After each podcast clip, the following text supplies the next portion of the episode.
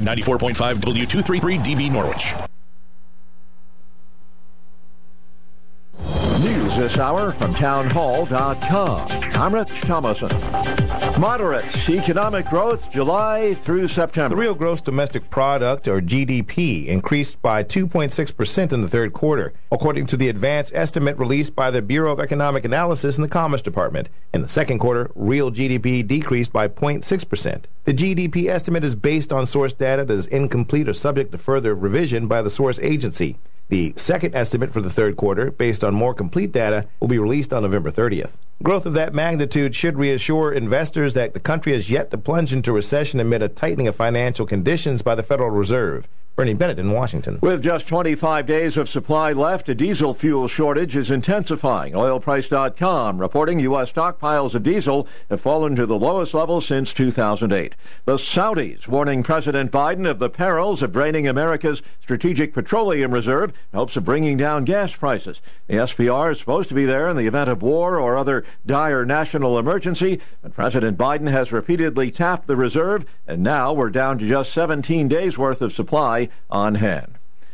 Leading voice in the GOP sees that big red wave building momentum as Election Day approaches. Senator Tom Cotton predicts there could be some big surprises on Election night. And what's shaping up to be a very compelling year uh, for Republicans. Even, he says, in some unlikely races because voters across the country are troubled by what he calls the radical agenda of President Biden and the Democrats. 13% inflation, rising crime, a wide open border American in retreat around the world, and they are ready for a check and balance. Cotton tells the Salem Radio Network that's true even in traditionally blue states like Colorado, Washington, and Connecticut. Bob Agnew reporting. Stocks are mixed at the moment. Right now, the Dow is up about 301 points, while the NASDAQ is down 127.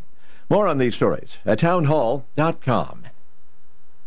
Charlie Dombeck here from Key City Capital. As a practicing CPA for nearly 30 years, I have found that 80% of your ability to grow your wealth is dependent upon two factors taxes and investment performance. At Key City Capital, we improve investment performance by diversifying capital into off market investment opportunities in passive rental real estate and alternatives like asset backed lending. We recover dollars that clients unnecessarily pay in the form of income taxes, creating a lifetime annuity of savings. We are a sponsor of passive, affordable single and multifamily residential rental investments, which are located in Sunbelt landlord friendly states. These investments are the top choices in a rising interest rate and inflationary environment. They represent a store of value, protecting your capital from market volatility. Learn how we at Key City Capital can help you ultimately grow your wealth rapidly. Connect with me at keycitycapital.com or give me a call at 817 912 1569. A pat on the back for Ukraine's utility workers, keeping the lights on amid a Russian onslaught. President Volodymyr Zelensky has publicly thanked the country's power workers for maintaining the electricity supply as Russia continues to target energy infrastructure ahead of the winter. Authorities have ordered rolling blackouts in many parts of the country and urged households to limit consumption as the infrastructure is targeted by drones. In a likely Ukrainian response to the attack, attacks on Ukrainian infrastructure, the head of the port city of Sebastopol in the Russian annexed region of Crimea said a power plant just outside the city had suffered minor damage in a drone attack. I'm Charles de Ledesma. Chinese tech giant Huawei's revenue rose in the latest quarter, with network infrastructure sales helping to offset damage to its smartphone business under U.S. sanctions. Townhall.com. Elon Musk's satellite internet service is hitting the road. In May, Starlink for RVs was launched, but the service only allowed customers to get internet while parked. Starting in December, the internet service will work in moving vehicles. The monthly charge is still $135 a month, but the $599 satellite dish will need to be replaced with one that costs $2,500. Starlink Maritime costs $5,000 a month. It targets yachts, cruise ships, and container ships. Starlink Aviation costs $12,500 to $25,000 a month, targeting commercial flights. Tasha Stevens reporting. We could be headed for a railroad strike. A second union has rejected a deal with the major U.S. freight railroads reflecting workers' increasing frustration with the lack of paid sick time. The vote by the Brotherhood of Railroad Signalmen adds to concerns about the possibility of a walkout next month. It could cripple the economy. More on these stories at townhall.com. Stu Bryer with the WICH. Welcome to our program. As promised, we have uh, one of the fine columnists, journalists from the New York Post to start our program off today. Pleasure, Miranda Devine is with us. Hi, Miranda. Hey, Stu, how are you? Pretty good, except for a few allergies, but we're doing okay. you are a busy lady, I know, with all the things going on in New York. Excuse me. But um, just a couple of things I wanted to say. I know you've been a journalist for a number of years in Australia and the Boston Herald. When I grew up in Boston, I used to read that all the time. Yeah, great paper. And you've been with the Post for uh, quite a long time. You particularly do you cover more political uh, events uh, as opposed to other things? Well, I'm a columnist, and so um, I, I, I didn't originally want to just do politics, but it's just the way the world has gone. I've been mm-hmm. writing a column for more than 20 years, and uh, you know, when I first started, it was a lot of social and cultural issues, uh, you know, as well as politics. But now, um, politics seems to have consumed everybody. So I, I do tend to write a lot about it.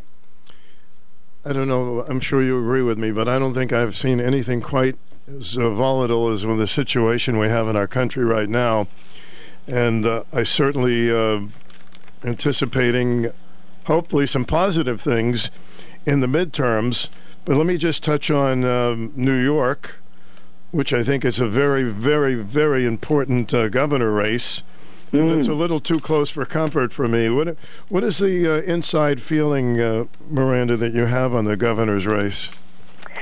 Well, Lee Zeldin, the Republican, has done remarkably well, considering that Democrats outnumber, registered Democrats outnumber Republicans. I think it's something like five to one. So uh, he's come to within two points of Governor Hochul, and they had a debate on Monday night, and he really, uh, in my view anyway, wiped the floor with her. Particularly, he's hammering crime. Uh, New Yorkers. Uh, I mean, all over the state, but particularly obviously in New York City, are reeling from soaring violent crime. People are being shoved in front of the subways. I think we've had eight homicides mm-hmm. this uh, this year.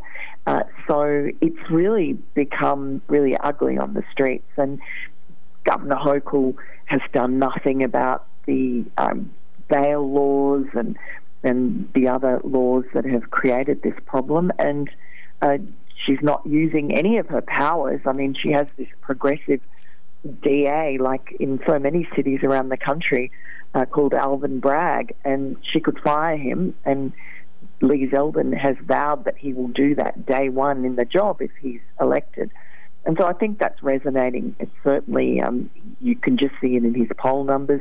He has the momentum, and Governor Hochul's starting to panic. You saw the other day she mm-hmm, yes. uh, held a press conference and starting to talk about crime, although she did have the kind of audacity to say that it's just New Yorkers having a perception or they just might feel that there's crime out there. No, there is crime. There is violent crime, and people are frightened to catch the subway.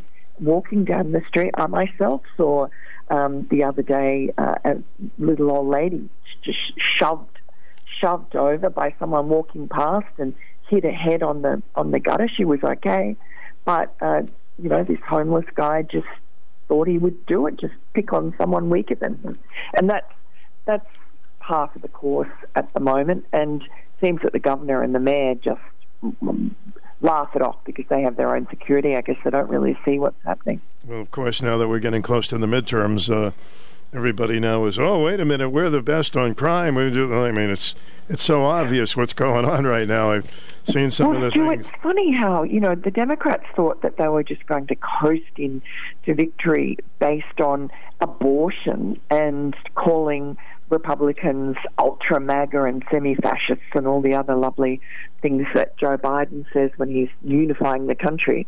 Uh, but that just isn't working at a time of soaring prices, you know, the economy not doing well, inflation, uh, crime, the border overrun with millions of illegal migrants. that's what Americans care about.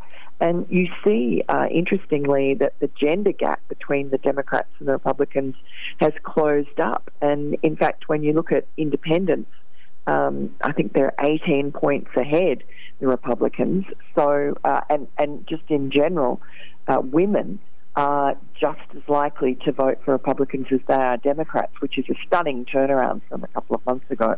Uh, so I think that the, the Democrats really banked or backed to the wrong horse when they thought that they'd, they'd uh, they were going to win with abortion. Well, I'm certainly hoping for um, a comeback for New York, uh, which was a place that we used to love to go to. And uh, I think it was today's post, Watch Your Back, on the front page. That? Yeah. Yeah. That tells the, the whole story right there. Sure does. Wish yeah. people could look, Miranda, just beyond the party and really what's going on there. And I know you, you cover it very, very well. I wanted to ask you before I get to the the popular book you have, The Laptop from Hell, and that is uh, Australia, which is a place I always wanted to go. But I was a little concerned during the COVID situation and what was going on in Australia, people on the streets, and uh, were you surprised at some of that? Uh, y- yes and no. Uh, I mean, it, it, the videos, a lot of the videos and, and news stories that um, we saw here were from one or two states. And Australia, um, while it's a lot smaller by population than America, is similarly um, is a federation of states. And so there uh, is one particular state called Victoria in the south, second largest state which is really run by a socialist government. And they had, I think, the harshest lockdown in the world, uh, apart from China. And um, they, uh, you know, th- th- there were real breaches of civil liberties there. And uh, I, I, for the most part, the populace seemed to accept it quite meekly. Uh, but the state that I'm from, uh, New South Wales, uh, mm-hmm. where the largest city, Sydney, is, um, was a little more sensible uh, there. But uh, I guess Victoria you could describe as New York on steroids. Yeah, I'm glad you you told me that because I was like, wait a minute, I always loved Australia, but they're showing these videos, and uh, there's always more to a story. But you know that because you've been a columnist for a, a long, long time. I don't know about you, but I'm sure you probably think this as well. But sometimes I wonder because there's such a um, a bad amount of uh, crooked press. I'll just cut to the chase. I don't know how these people can sleep nights. Either they avoid a story that we should know, or they just come out with out and out lies. It being in the business must be very frustrating for you to see this.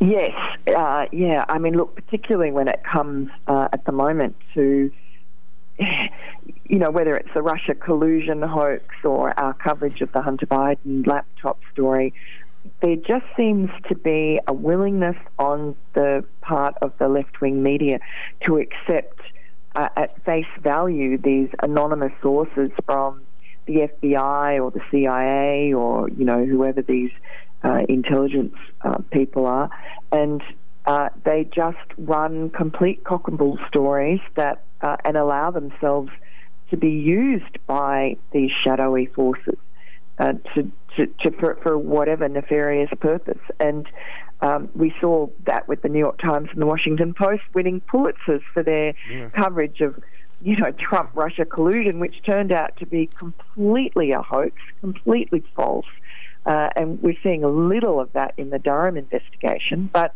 uh, that Steele dossier was completely uh, made up, garbage, but it crippled um, a president.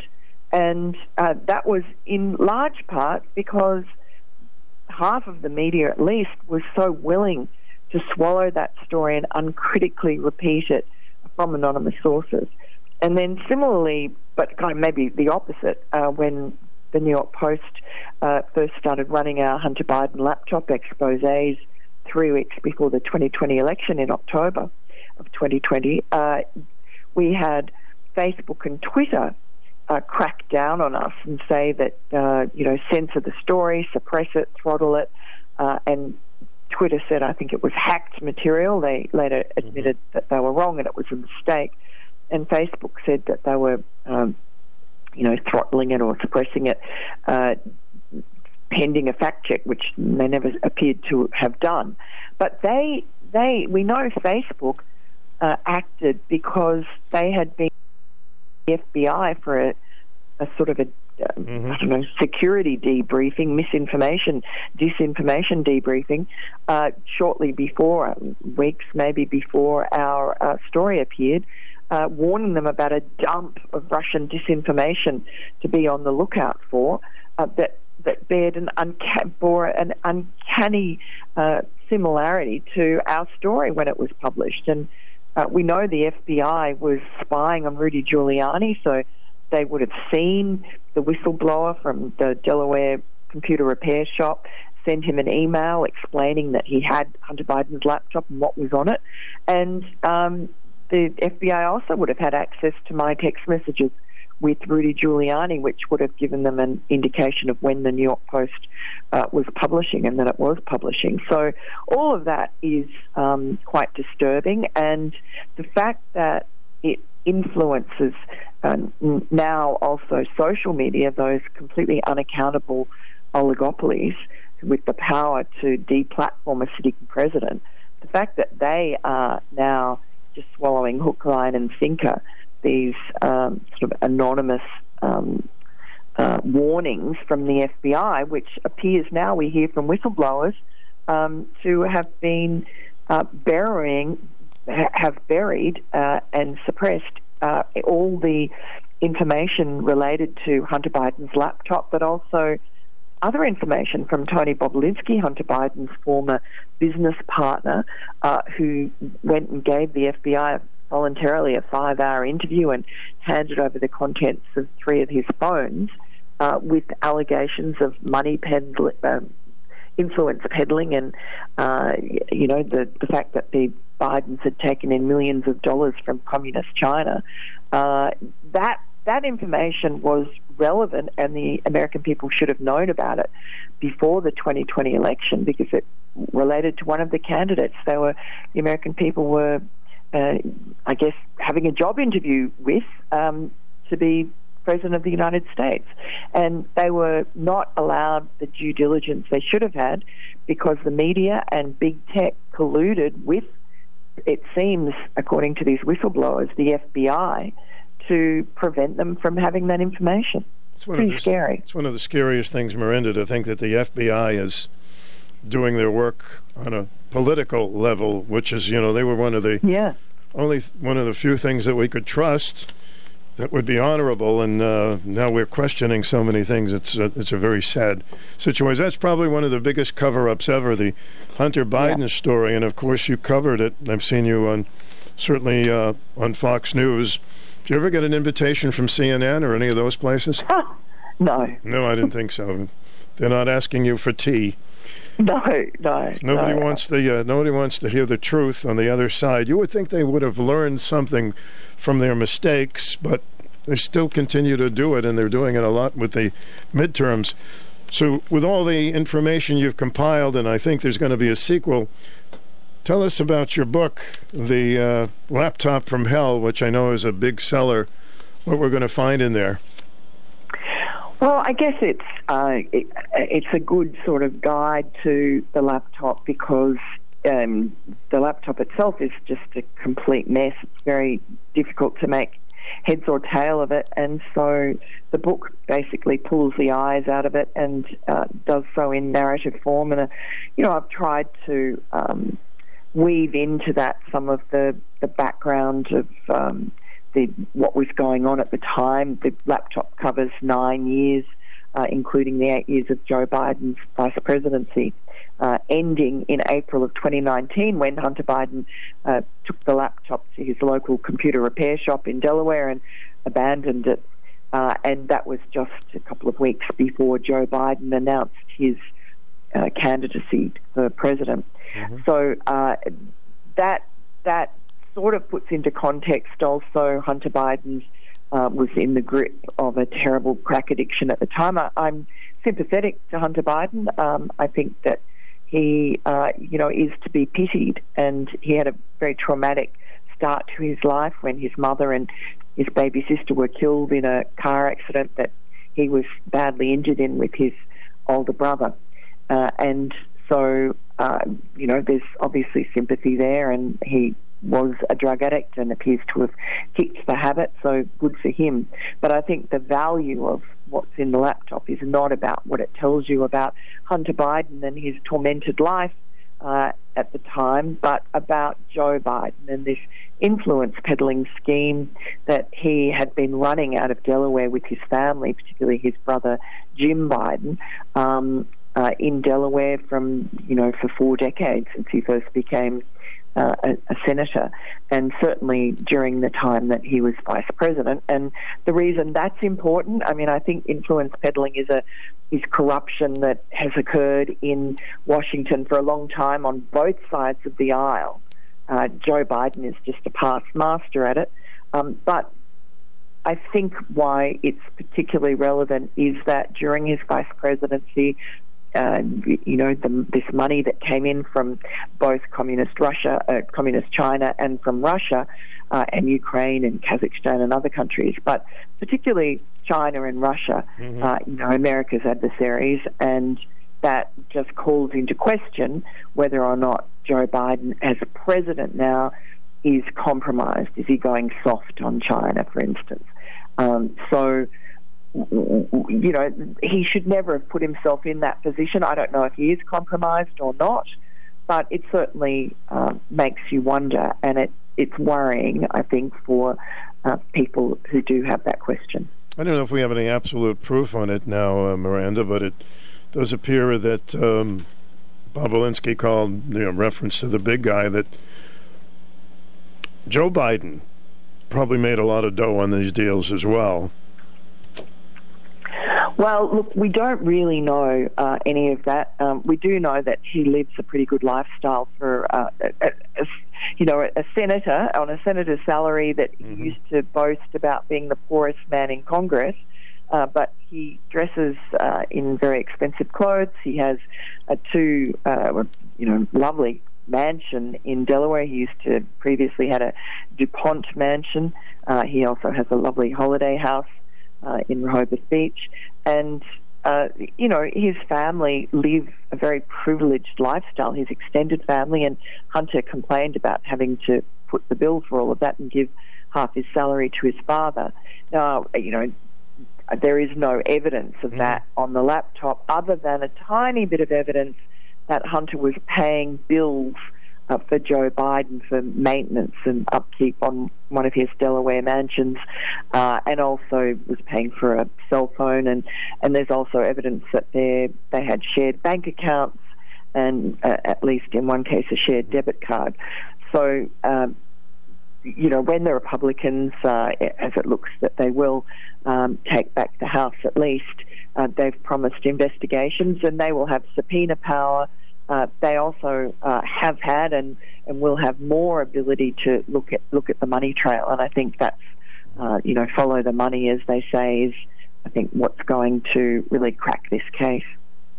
Miranda's uh, Devine's with us for a few min- more minutes here, and I appreciate you being with us, Miranda. She's one of the uh, most uh, popular columnists who has uh, been involved in a lot of stories, and of course the big one with uh, Hunter Biden in the book that she uh, came out with.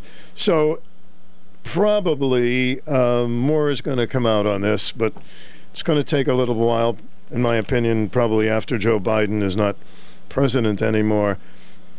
From your point of view as a columnist, before you go with a story, it seems like some you know, some papers are just they hear something in the wind and boom, they want to just put it right on. What do you have to go through before you feel confident that this is legitimate material? Well, we have very good editors at the New York Post, uh, you know, seasoned, uh, pretty tough guys, and they uh, are pretty cynical. They've seen a lot, and um, they've got a good nose for, for whether a story is, you know, has holes in it or not. Um, so that's uh, that's good, and obviously we have very good lawyers who look at everything. Uh, so, you know, there's a, there's certainly a process when it comes to publishing um, stories in newspapers, and I think there's more rigor um, in a in a sort of old school newspaper with those traditions than perhaps in some of the newer uh, publications that are just online. and that just just they have the imperative that they just need to get out quickly. That's yeah, that's the word. Get out quickly. And I think even when they do make a mistake or they put something dishonest in there, uh, very rarely do you hear uh, an apology or bringing it up because they feel well the average person is going to forget about it. But um, maybe it would be in the back page in a small little column so nobody would see it. But uh, not too many apologies. Do do you see any of those? No, not at all. Um, I, I, mean, I would have expected, for instance, um, over the Russia collusion stuff. My goodness, you know, yeah. I see there was a little bit of stealth editing by the New York Times, but uh, there really should have been a big mea culpa. They should have uh, handed back their Pulitzers. The Pulitzer Committee should have uh, taken them, you know, taken their prizes back from them. And uh, I, I think former President Donald Trump has made a big deal about that.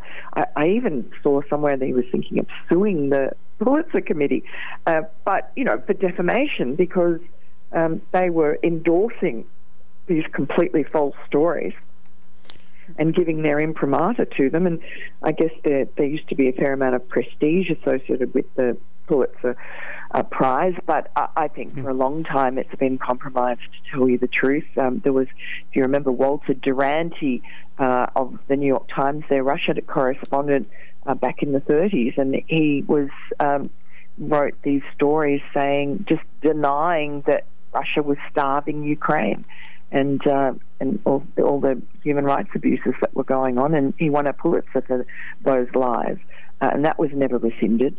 So uh, I, I guess people are just shameless, and they figure that they don't tell their readers, they don't know, they're in the dark. So mm-hmm. um, so you know, keep them in the dark. We should give a prize for the best liars. Maybe that could be it.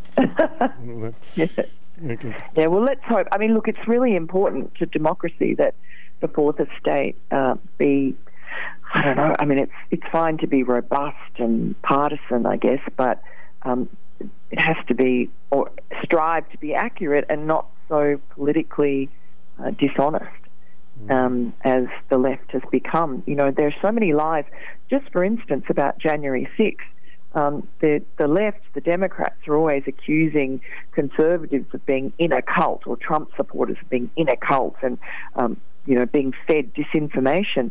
Uh, but in fact, there was a focus group that MSNBC uh, recently ran with some Trump supporters in Pittsburgh, and it was the reporter herself who was peddling disinformation about January 6th. And she was talking about police officers being killed on the day and excrement being smeared all over the walls. Oh God, yeah. And these uh, these Trump supporters were resolute, implacable, and pushed back. And they said they laid out the facts, which was there wasn't a single police officer killed that day. Uh, and there was a police officer, Brian Sicknick, of course, who died the next day of a stroke. But there's no evidence that it was related to that riot, which everyone says was terrible. Uh, but but these people also pointed out the fact that there's the, the fact of the summer of love, so called, all those Antifa riots that occurred through the summer of 2020 in the prelude to the 2020 election, um, they've just been airbrushed out of reality. Newsweek the other day did a so called fact check saying that there weren't any Antifa riots. Oh my God. Uh, you know, we meant to just, they're gaslighting us and making trying to make people doubt their eyes and ears and their memories. And these Pittsburgh voters were fantastic because they just stood their ground. They folded their arms. They were not hearing any of it. And they also mentioned that um, why did Nancy Pelosi not allow the Capitol Police, who were outnumbered by something like 60 to 1 by the rioters on January 6th, why were they not allowed to have the backup of National Guard that the chief of uh, the Capitol Police, even, Stephen even Donald Trump said the days before. Donald Trump wanted to have them there as well, so that tells you yeah. a lot. But no That's one's right. asked Stephen her. Made a made an actual, you know, formal request three days before, two days before, one day before, on the day several times, and he was rebuffed every time by the sergeant at arms of both the House and the Senate. So Nancy Pelosi and Mitch McConnell both uh, for whatever personal reasons they had. Uh, bad optics was one excuse that was uh, reported. Um, just refused to give the okay for National Guard. And if they had given the okay, that riot never could have happened. And probably Ashli Babbitt would still be alive. Uh, but it suits the Republican, uh, the Democrats, it suits Nancy Pelosi to have this circus uh, and to continually, as the midterms approach, shove down, uh, you know, Republicans' throats and their their audience obviously is independents and wavering Democrats that uh, somehow Republicans and Trump supporters are fascists and uh, a threat to democracy. I believe that with all my heart that Nancy Pelosi, um, maybe she didn't want anybody to get killed, but uh, as you say, the optics. Uh, I don't think anybody's ever asked her that question, at least not that I've heard on television anywhere. Why did you not have them come and protect things? Yes, exactly. Well, she she has a bit of plausible deniability because uh, it was you know, the sergeant at arms or the, the Capitol Committee that had to make that decision. But the sergeant at arms told the Capitol Police Chief that that uh, you know that he was waiting for the okay, or they were waiting for the okay from above.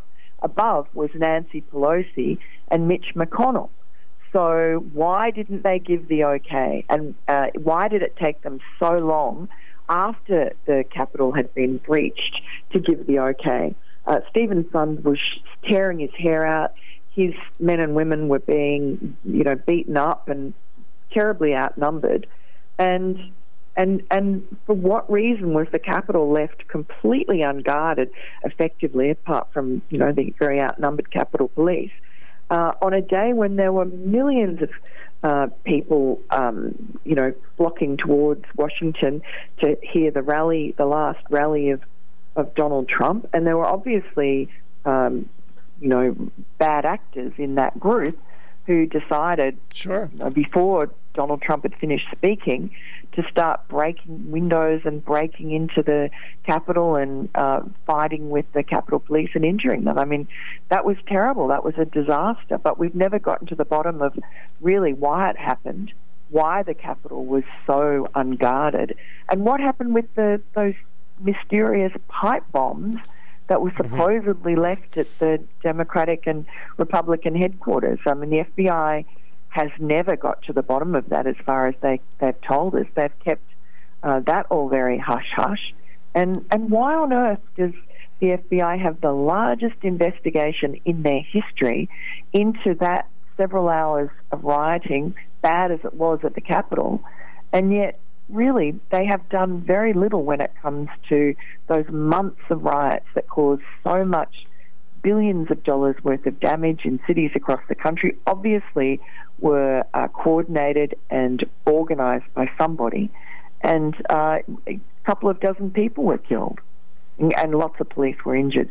Uh, we don't see that that those Antifa riots, which we all remember, mm. uh, really deeply. I mean, they traumatized people made people feel very unsafe, particularly in cities. Uh, I remember the day of the 2020 election on Fifth Avenue, uh, in the heart of Manhattan, uh, shopkeepers were boarding up their stores. And in preparation for what was going to be the mother of all riots, people were frightened. And of course, that was because they thought that Donald Trump was going to win. But of course, when Joe Biden won, no riots. So that tells you what the riots were in aid of. It's amazing. We'll never forget the. Uh, I think it was CNN when they the guy was saying, "Oh, it's a peaceful," uh, yeah. and the place was burning down behind him. Yeah, I mean, that's that's a classic video for sure. Yeah. So there's a lot of things to keep you busy, Miranda. Going yes, there is. We live in interesting times, as the Chinese curse says. What uh, What are you working on now? Or of course, everything probably about midterms. Yeah, uh, a lot of that, and uh, and also some, you know, always uh, working on this FBI stuff. Whistleblowers still coming forward. Uh, you know, I'm, I guess, very motivated to write about the cover up of our story in in uh, October of 2020. It just the more you look at it, the more nefarious it seems, um, and the more that the FBI was involved in that. And I'd love to know also more about the 51 former intelligence officials who wrote that scurrilous letter four days after our first uh, Hunter Biden laptop story in October of 2020. Uh, they wrote that letter saying, uh, effectively saying that it, the laptop was Russian, was a, a, you know a Russian information operation, a, you know Russian disinformation, and um, and you know that that included uh, several former CIA directors and acting directors, and uh, that that was proven wrong. They never had any evidence. They never had seen the laptop or any of the material from it. They've never asked to see it. It was irresponsible, at the very least, of them to do that. But they were obviously doing it uh, to help Joe Biden. Mm-hmm. And I, I'm not sure that it's so much that they loved Joe Biden, but they had convinced themselves, like so many, that uh, Donald Trump was an existential threat and he had to be gotten rid of by hook or by crook. You know, whatever you think of Donald Trump, um, think back to was was our country in better shape when he was in, and you have to say yes. I don't know how you couldn't say yes. I mean, he's obviously flawed, but our country was uh, safer, and uh, that's how I look at it. Well, yes, we weren't embroiled in foreign wars, and and we weren't projecting weakness to the world, which unfortunately you know, every time Joe Biden finishes a speech and then gets lost on stage and wanders around, uh, that that weakness is seen by our adversaries. I mean, President Xi and Vladimir Putin are taking full advantage of that. And of course, uh, which made me the most excited, that we were becoming energy independent. Exactly. That we didn't have to rely on on uh, other countries that want to flatten us. Mm, so. Exactly. Uh, America is so blessed with bounty, uh, you know, above mm-hmm. ground and below ground, and uh, had become energy independent in during the Trump era, and uh, was in a position to be exporting energy to Europe. I mean, to Germany. So Germany didn't have to rely on Russian energy. Uh, but uh, I mean, now we're begging Venezuela and Saudi Arabia yeah. for for oil. It's it's ridiculous. I mean, it's completely ridiculous considering that the reason that we've um, impoverished ourselves on the energy stake and are not exploiting our natural resources is for climate change um, reasons, and uh, and and yet you know dirty, much much dirtier forms of energy uh, have to be um, exploited in in its place, and so that doesn't help the global, if you believe in it, you know, if you believe in uh, the problem of emissions, mm-hmm. then this just makes it worse globally. I wish there were common sense pills that we could pass around, but uh, sometimes I wonder where they come up with. Well, I hope if Lee becomes the governor, I'm rooting for him that maybe they can get uh, rid of the no cash bail. Uh, yes. And that, of course, was another ridiculous thing, like defunding the police, which is a, a real horror show. I thank you so much for your time today. Thanks, Stu. Great to talk to you. It's great to talk to you. Are we going to see you on um, the telly soon? I know I see you a lot. Um, yes, I've just been on Maria Bartiromo's show this morning, oh, and this morning. I was on with Bill Hemmer and Dana Perino on America's Newsroom. And um, next show, I think I'll be on with Laura Ingraham um, on Monday night. Yeah, because I know I get to see you a lot, so Monday night with Laura. Very good. Well, thank you, and uh, good luck, and keep up the good work. And we're just trying to get everybody just wants to get to the truth, and we're at the point now, as uh, Miranda, that people never know what's true anymore. So we no, but we, 12 days to go, and I think it'll be up to the American people to decide their future, and uh, you know if they want to continue on this disastrous way, or if they want to take control of their country again. All right. Take care of yourself. Good to talk with you. Okay, thanks. See you. Thanks, Miranda. Miranda Devine, one of the popular columnists, uh, the New York Post, who's certainly been on television a lot with the stories of what's going on, and of course, the other networks don't have her on because they don't like what she has to say. We'll be right back. Hello, I'm Sandra Grillo, one of the pharmacists at Utley and Jones Pharmacy. At Utley and Jones Pharmacy, we take pride in maintaining personal relationships with our patients, and we've been at it for nearly 150 years. You've always known that we fill prescriptions, but did you know that we also offer vaccines, medication therapy management, and medication synchronization? Did you know that we are one of the few local pharmacies that still compound special medications for adults, children, and pets? Our convenient location next to the Backus Hospital makes it easy for you to pick up your medications, but should you have trouble getting out, call ahead for prompt delivery of your prescriptions, vitamins, first aid supplies, and home health care needs to your home or workplace. You can also check out our services online at www.utleyandjones.com. We look forward to serving you soon. Utley and Jones Pharmacy, 112 Lafayette Street, Norwich. WICH AM and FM. Join us weekends for the greatest hits of the 60s and 70s. Your home for personality radio, 1310 WICH and 94.5 FM. This is the program that tries to get as close to the truth as we possibly can. And you're welcome to call in with your opinions. Welcome to the program. Hi, good morning, Stu. Good morning. I disagree with that woman totally. Okay, that's fine. Um, we have embraced German bio bio warfare in our country, particularly in our state specifically. Um, this has been going on for a hundred years, and our hospitals have not been held accountable. What has that got to do with my guest? Well, she said there was a bounty which doesn't exist anymore. It's severely compromised. And, you know, um, Trump did a lot of damage, and he never addressed the diesel shortage, as far as I know. Mm, certainly um, did. So some of the things that he had a propensity to do that were very bad, like taking off the controls for bad pork, you know, his IQ wasn't there either. We we have an issue with what's going on, what's actually going on that people are blindsided by. I received a lethal injection at United Community and Family Services on October 18th. This is infiltrated with both clinics in Norwich and the Hartford Health. I know you, have discussed it with us before, so I'm going to have to move on.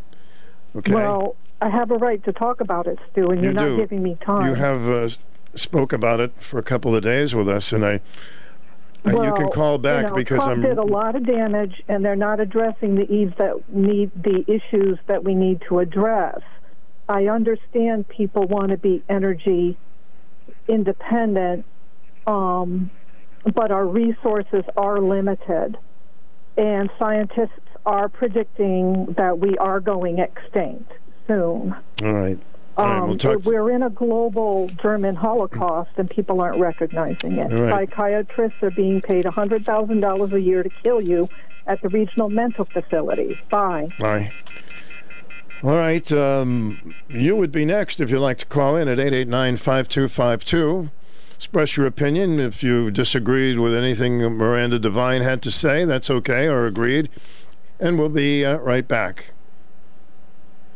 Get more for your Medicare dollar, Connecticut, with a $0 premium Medicare Advantage plan from United Healthcare. With a United Healthcare Medicare Advantage plan, it's easier than ever to get more for your Medicare dollar, including better than ever dental, vision, over the counter, and prescription drug coverage. Take advantage. Call United Healthcare today at 1 855 296 0896. That's 1 855 296 0896. Benefits, features, and or devices vary by plan and area. Limitations and exclusions apply.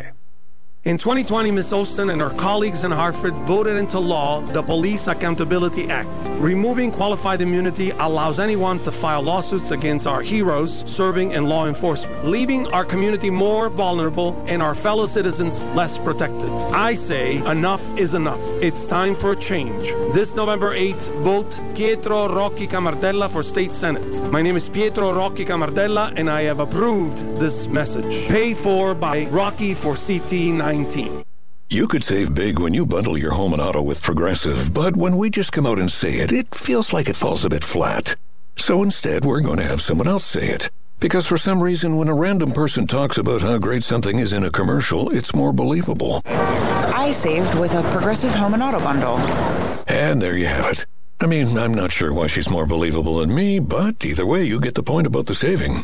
Progressive Casualty Insurance Company and Affiliates. Discount not available in all states or situations. Should we get some calls in here? It's a quarter to 11 and 60 degrees. Welcome to the program. Hi, Stu. Hi. I'm on now. I wasn't sure. I was talking before I was on hold, and I wasn't sure if I was on. No, you're on now. Okay. I just wanted to say, um, wow, that was one of the best guests that you had on your show, Miranda. And um, she's very enlightening. It makes a whole lot of sense. And the, that is one of the best guests that you had on. Well, she's one and of the I hope top- She's on Mhm. more stations, whether it's TV or radio. Well, they won't let her on because, uh, just to listen. They don't really want to hear the truth. And um, this Hunter Biden story, everybody poo pooed it, but a lot of people knew it was true but covered it up, and now it's absolutely true. And she's one of the top columnists. I'm glad we had her Well, on. it couldn't come at a bet uh, a better time for Miranda to um, say how she sees it. You know, Mhm. uh, it makes a whole lot of sense. So thank you for that. Okay, you're welcome. Hi, welcome to the program. Hi, Stu. How are you? Okay, thank you. Um, I just have a couple of comments about the previous, well, two previous callers. Mm-hmm. Um, from what I understand, this is, um, that there were federal process, uh, federal agents investigating him about certain things that he was doing, meeting Hunter Biden. And according to what I read, and it wasn't on the internet, and it was it was in the paper, and it was actually something that I had went to the to some place. I won't say that I got the full enchilada, as you'd say. Mm-hmm. And actually, it's the prosecutor who is supposed to be getting all this information. Now, these quote federal agents who are investigating, that's not their job. They were committing, they were breaking the law. Actually, this is what I'm, I'm, I, I, I'm, I've read and I've been told by people that deal with Washington. And I, what I don't get is, you know, Donald Trump kids were just so angels while he was in the was in the White House, and Donald Trump went to go meet with Putin, and he went with, and there may, and you ask me, okay, this is the president's son. This is not the president or the vice president, and you know, all our we have kids, and we hope they all grow up nice and da da da. And granted, he's done this and that in our lives, and a lot of people have had kids. They've been very kind of, in a sense, disappointed. And I realize he's president, but to me, they they need to even if this particular woman from um, that journalist um, doesn't mention that these investigators are actually breaking the law, and they will be prosecuted because it's it's up to it's up to the prosecutor to do this, not agents getting all this information. So I don't know if a lot of people understand Okay, that let me ask you. way a que- that the law. let me ask you a question. Uh, so, the vice president of the United States, his son, is having dealings with China and Russia, who aren't exactly our buddies. Particularly at the time, China, who would like to squash us. Right. You don't think and that's pretty reprehensible? you see in the stores from Right. China. But tell me this, then then it was okay for our president, our former president, to go visit Mr. Putin and knowing that he wanted dealings as in uh, financial dealings, either with uh, hotels or whatever, blah blah blah. Um, and when you when I read it, read a couple of the different papers about that is first of all, and of course now this gentleman, the Putin's they're they're in war with Ukraine and awful.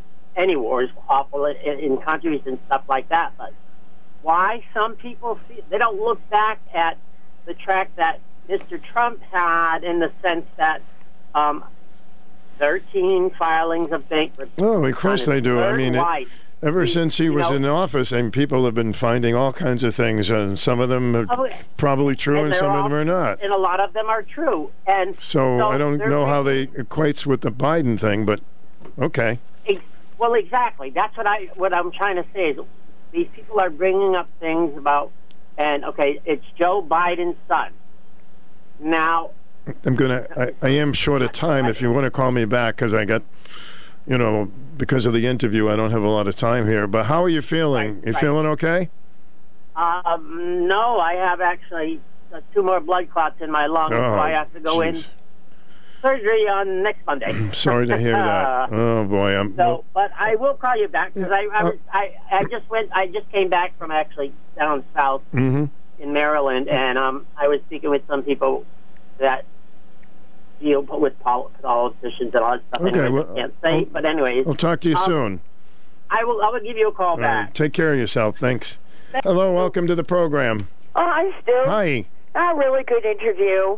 Um, I'm just yeah. looking for the Oh, truth. That's all I'm looking for. You know, police were killed, and the January 6th, whatever no, you want to call it, committed and suicide. One died well, it, no one was killed that day. No. Period. No. And, nobody- and um, people will say, "Oh, yeah." report on that woman that was climbing through the window said it was a homicide. But of course, they won't go after the police officer that Believe me, if it was the other face. way around, it would have been a big story. Believe me. Oh yes. Did anybody hear? You know these big spending Democrats, right? You know, AMAC magazine has it all in a nutshell. They are the rule, R U L E, or ruin um, class. It's like if they can't have what they want to put on us and have us obey them, then they're going to ruin America. And the Hunter Biden laptop, yeah, it's real. They're hiding it. They ought to hide it. It's filthy. They'd have with the filthy stuff that is on there. They'd have to put an X X X X X X Well, X on. Obviously, it's it's not the president; it's his son. No, it's the the fact he- that uh, he was pretty well aware of what was going on. Yeah, because he with was riding there. on Air Force Two with him when he was vice president. You can't believe how many trips Hunter Biden took overseas. My Judicial Watch has it all out. I know there were one of them. trips. I- I Documented. He really did go. He really took money from Russia. He really took money from China. Okay, well, even know, uh, Miranda says we got to be absolutely sure about that before we dig into it. I am a little short right now, so I'll talk to you soon. Okay? All right, Gotta take I a just break. wanted to bring up Lamont's forty-two million he just doles out. Mm-hmm. Anybody um, that's in a low-income house get a check from him? He gave it to EIC people, whatever that is. Okay, buddy. Thanks. Well, we're just getting warmed up today. I'll be chatting with someone on a very different topic at 105 today, and I wanted to have her on the program. Her name is Natalie Jacob. Rediscovering life after a brain tumor. It's a remarkable story uh, because of her attitude and because of how she was determined to get back most of her life after that. Um, the book is called Eight. So we'll do a little bit on that after one. Of course, after the uh, 11 o'clock news, we'll have a complete open topic. But I have time to hear from you. It's seven minutes before the hour. Fox News commentary. At last, this fast food giant is putting one of its infamous menu items on a farewell tour. I'm Tomi Lahren. Find out next.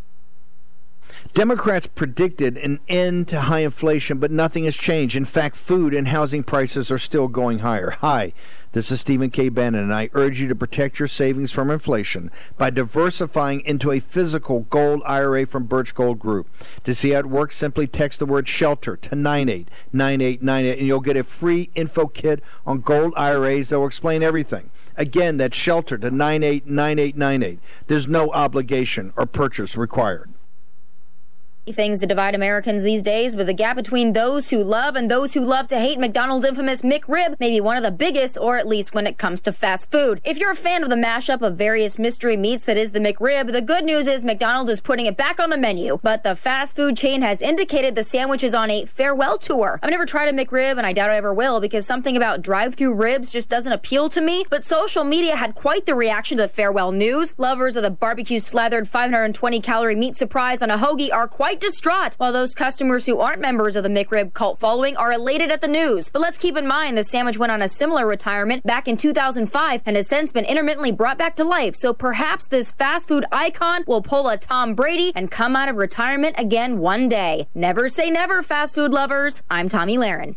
WICH AM and FM. Join us weekends for the greatest hits of the 60s and 70s your home for personality radio, 1310 WICH and 94.5 FM. The holidays are approaching quickly. This is Allison Hennigan for Generations Family Health Center. Before the holiday rush begins, take the time to take care of yourself so you have a happy and healthy holiday season this year. Get a physical and get caught up on all your screenings and vaccines so that you will be healthy and ready to enjoy the holidays. If you have not done so yet, there is still time to get a COVID 19 vaccine or booster and a flu shot. You don't want to be in bed sick for the holidays. Visit our site in Norwich for all your medical needs. Find more information at genhealth.org or call our Norwich site at 860 885 1308 today to make a medical appointment. That's 860 885 1308. New patients of all ages are welcome. Generations Family Health Center, Willimantic, Putnam, Norwich, Danielson. One call, one mission. Accessible health care for all ages.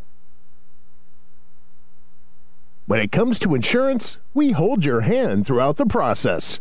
Well, sort of. Riders Farmers Insurance Agency. Auto, home, life, recreational, and business.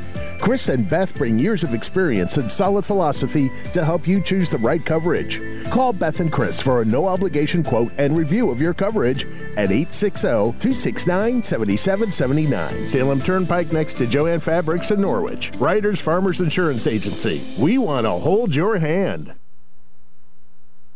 Whenever you think of Donald Trump, you have to admit the lie about Russia collusion took up about three years of his administration. And the uh, media went along with it. So many people believed it. And still to this day, even though it's proven not to be true, I have discussions with folks, you know, we have decent discussions, and they still believe it's true. But it's that kind of thing that should never happen. Never happen. It's okay if you don't like the guy, but don't make up stuff.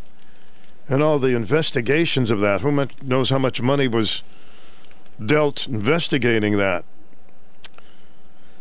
So what else is we uh, we have time a little bit before eleven o'clock. Then we'll have an open forum. You can certainly call and disagree with me on anything or any subject that you want to. The uh, New York City. Speaking of New York, we were talking about New York is set to expand its war on rats. That's a big problem in New York. Other places too. I don't want to just pick on New York, but they are rat infested. There are bills today responding to New Yorkers' growing frustration with the out of control rodent.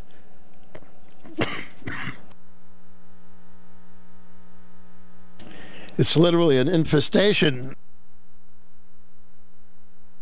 A package of uh, four bills would set new past management standards for all major private construction projects, require the city to establish new rat mitigation zones, mandate annual health department reports on the rat scourge. God, that's awful gross, isn't it?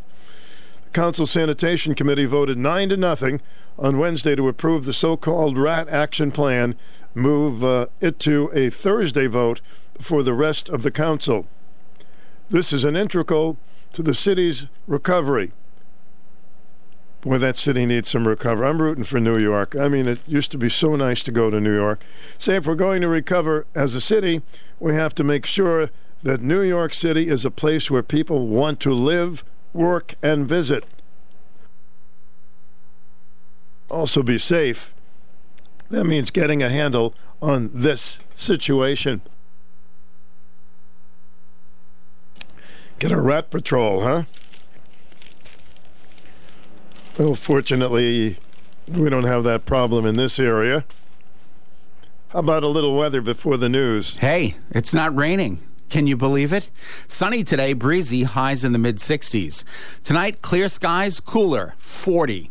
Tomorrow, sunny, cooler, highs in the upper 50s. Saturday, mostly sunny, highs in the upper 50s. Sunday, mostly sunny, scattered high clouds increase towards sunset, highs in the low 60s. And then Monday for Halloween, mostly cloudy with a chance for afternoon and evening showers. Wump, wump, wump. Highs will be in the low 60s. In the early warning forecast center at Channel 3, I'm meteorologist Scott Haney wishing you all a great, safe, and healthy Thursday. Did they say wump, wump, wump? Personality Radio, WICHAM 1310, 94.5 FM, W233DB in Norwich. It is 11 o'clock. What's happening? Here's the group. News this hour from townhall.com. I'm Rich Thomason. Even with all of the forces arrayed against it, the U.S. economy came roaring back in the third quarter, growing at a 2.6% annual pace, according to the Commerce Department. And as if the economy didn't already face strong enough headwinds, now we're looking at a diesel fuel shortage coupled with the possibility of a railroad strike. A second railroad union has rejected its deal with major U.S. freight railroads, reflecting workers' increased frustration with a lack of paid sick time in the industry. The vote by the Brotherhood of Railroad Signalmen adds to concerns about the possibility of a strike next month. That could cripple the economy. That's correspondent Donna Warder. Supplies of diesel, which fuels the trucks that deliver the goods, now at their lowest level since 2008. It's a place he's been before. Democrat Senator Bob Menendez of New Jersey under federal investigation again. Michael Solomon, a spokesperson for Menendez's office, says the senator does not know the scope of the investigation but is aware of the probe. Semafor reported earlier that prosecutors in the Southern District of New York have contacted people close to Menendez and have issued at least one subpoena in the case. Sources told Semafor the investigation is similar in a broad sense to a 2017 federal corruption case against Menendez, which ended in a mistrial but involves different people. Bernie Bennett in Washington. America's Strategic Petroleum Reserve, tapped repeatedly by President Biden, is now at an almost 40 year low. That is concerning because the reserve is supposed to be available to the military in time of war or for other dire national emergencies. Didn't take long to drain the SPR. President Trump had topped it off during his watch. And watching Wall Street, stocks are mixed this hour. Right now, the Dow 405 points higher, while the Nasdaq is down 99. The S&P 500 index up a fraction. More on these stories at townhall.com. Lee Dombeck here from Key City Capital. As a practicing CPA for nearly 30 years, I have found that 80% of your ability to grow your wealth is dependent upon two factors taxes and investment performance. At Key City Capital, we improve investment performance by diversifying capital into off market investment opportunities in passive rental real estate and alternatives like asset backed lending. We recover dollars that clients unnecessarily pay in the form of income taxes, creating a lifetime annuity of savings. We are a sponsor of passive, affordable single and multifamily residential rental investments, which are located in Sunbelt landlord friendly states. These investments are the top choices in a rising interest rate and inflationary environment. They represent a store of value, protecting your capital from market volatility. Learn how we at Key City Capital can help you ultimately grow your wealth rapidly. Connect with me at keycitycapital.com or give me a call at 817 912 1569. Moscow appointed authorities in southern Ukraine say that tens of thousands of people have been evacuated in the face of a Ukrainian offensive. Kherson Governor Vladimir Saldo says over 70,000 residents of the city and nearby areas have moved to the left bank of the Dnieper River. Regional authorities have been urging residents to evacuate as Ukraine pushes its offensive to reclaim the city, which was captured by Russian forces during the early days of the conflict. The city's vice governor has told agencies Ukrainian attempts to advance on Kherson have been thwarted, insisting Russian troops will keep their hold on the city. I'm Charles de Ledesma. Suspected communist rebels have killed two soldiers in an attack in a northern Philippine province where the troops are helping residents recover from a strong earthquake. The attack was by suspected members of the New People's Army group in the Philippines. News and analysis, townhall.com. A deal between two big automakers to make self driving cars has been scrapped. Ford is disbanding Argo AI, the autonomous vehicle company that it owns jointly with Volkswagen. The company says in its third quarter earnings materials that it's switching investment priorities from fully autonomous vehicles to advanced driver assist systems. Ford is taking a $2.7 billion accounting charge to reduce the value of its investment in Pittsburgh based Argo and it's writing off a cash investment of about $500 million. Many of Argo's 2,000 employees will be hired by Ford or VW. Keith Peters reporting. The average long term mortgage rates topped 7% for the first time in more than two decades this week. It's a result of the Federal Reserve's aggressive rate hikes designed to tame inflation, uh, the likes of which we have not seen in 40 years. More on these stories at townhall.com. It's time for the number one talk show of Eastern Connecticut and Southern Rhode Island.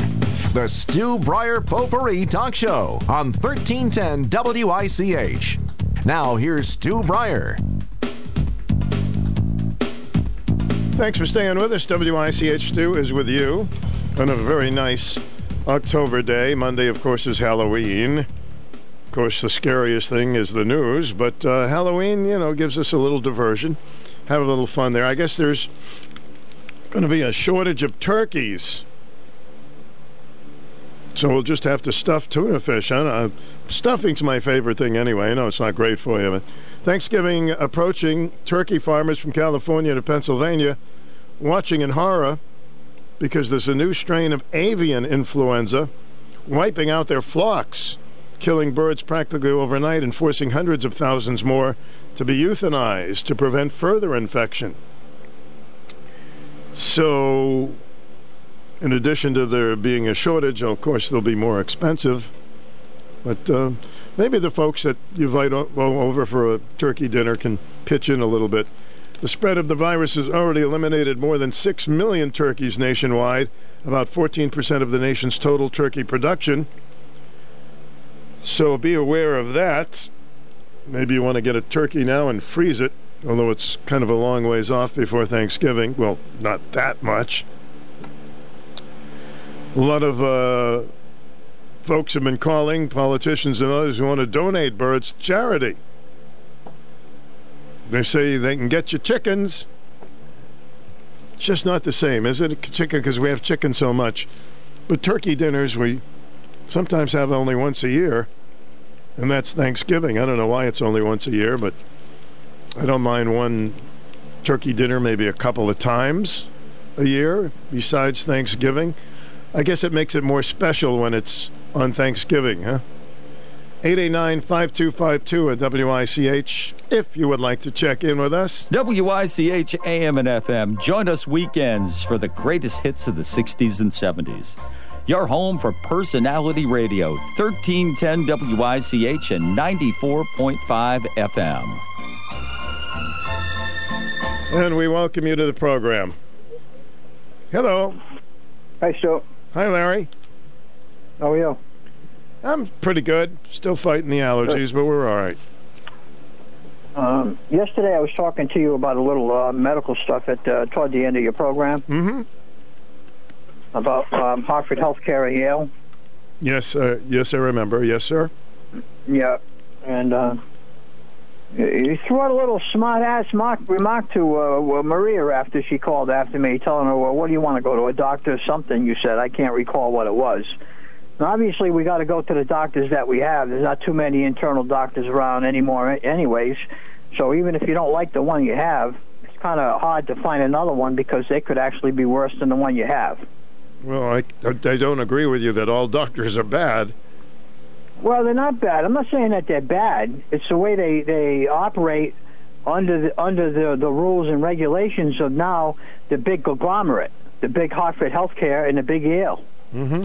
Before they operated under their own little business. No, I get Even you. now, my urology group, where I used to go for for years and years and years, it was one doctor. It was his office, and it was great, great. And now he's under Hartford Healthcare.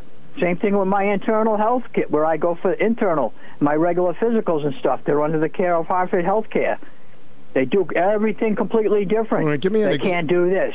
They can't do that. This is they interesting. Can do this. They can't do Larry, this. Larry, this- all rules Larry. that come down from the big shot. This this is Doc- interesting. Give me some example how your urologist has changed now that they're with Hartford Healthcare. Do they? What do they do Well, differently? my urologist, for example, who I had Dr. Friedman for years, I hated to see him retired. I had him for 40 years. I had Dr. Oh, he Friedman, was the mine, greatest too. urologist doctor in my in my opinion Mhm. a- anywhere. And to see him leave was just I got to see my doctor anytime I wanted to. I could tell him I had uh, back pain or a kidney stone or whatever. I could be in his office in 20 minutes. Mm-hmm. That's the way things used to be. But now I don't get to see the doctor at urology anymore. I get to see in APRN. There's no more doctors to be seen. So I want to see a doctor. That's what I'm paying my insurance for, to see a doctor. My insurance doesn't say that you have to see an APRN for, for your doctors. And now I want to tell you something else about this, this um, who people don't know about drugs or opi- uh, uh, d- Oh, by the way, do, do you know if you get, uh, do you know the difference between a narcotic and a, a controlled substance? By the way, Mr. Stu. Narcotic or a controlled substance? Yeah, they're different. One of them's more addictive. No, no, a controlled uh, narcotic. I- Narcotic i- i- is under the uh, under what would be like um, of, of fentanyl, oxycodone, oxycontin, and so forth. A controlled substance would be more like um, uh, a Xanax, which would control you, you from anxiety. A sleeping pill, Ambien, to help you sleep at night. Mm-hmm. Those are control that. So, say for example, you had one doctor gives you one thing and another doctor gives you another thing. And you you got one and two of the other.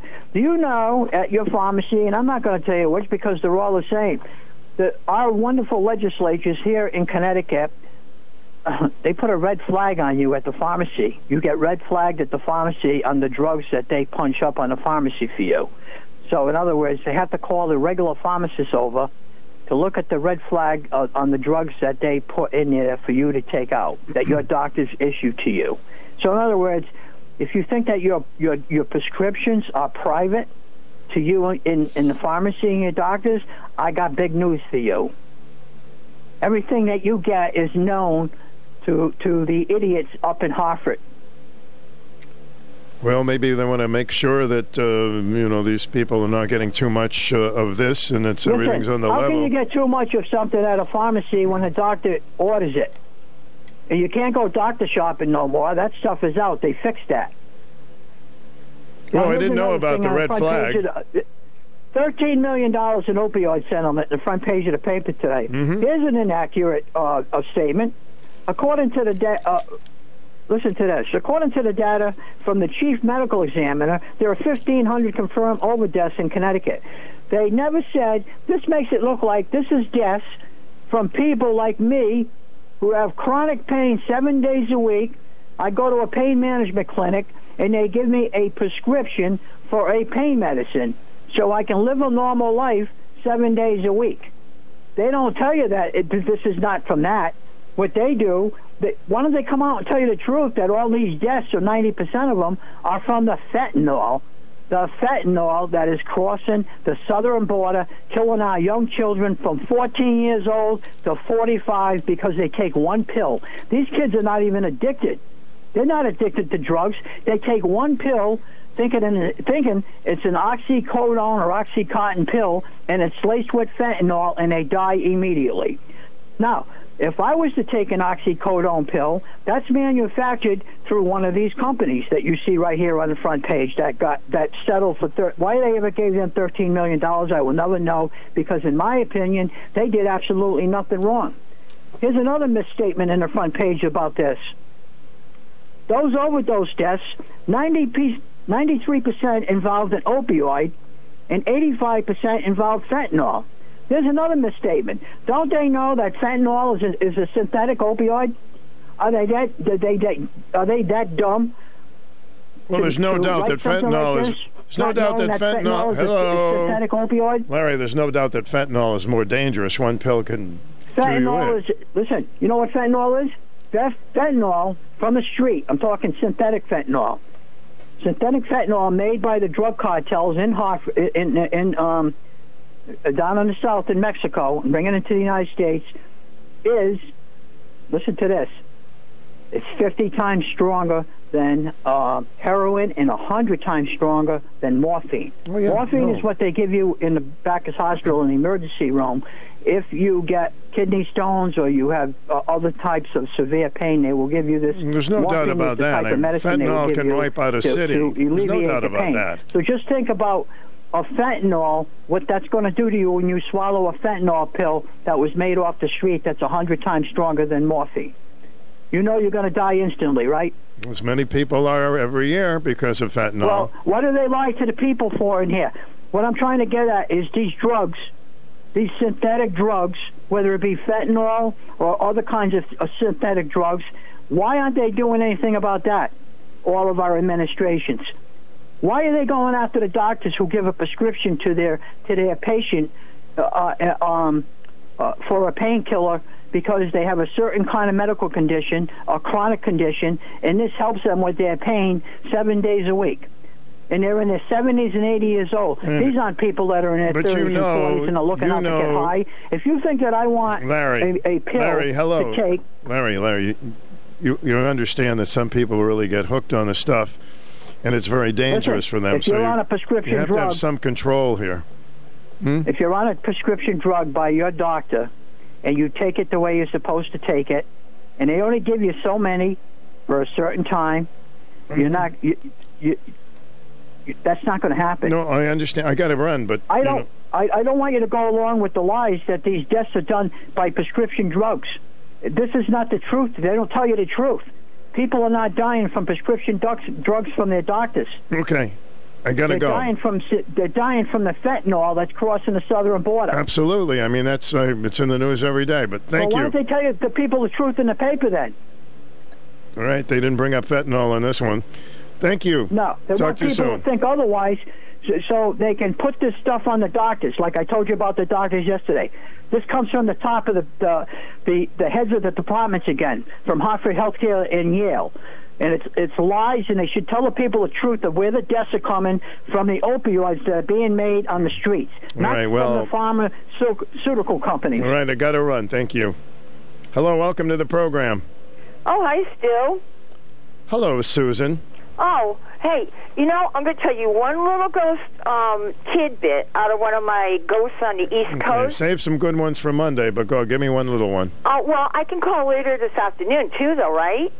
Well, I've got a guest, and then Oh, you do? after the guest, we can take some calls as well. All right, all right. Well, here's one. You know, Abe Lincoln, he does walk the halls of the White House, and a lot of presidents, and like uh, Maureen Reagan, the president's daughter, a lot of people have seen his ghost, right?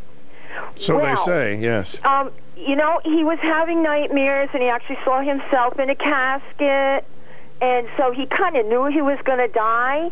But remember, I said things that happen astrologically mean things.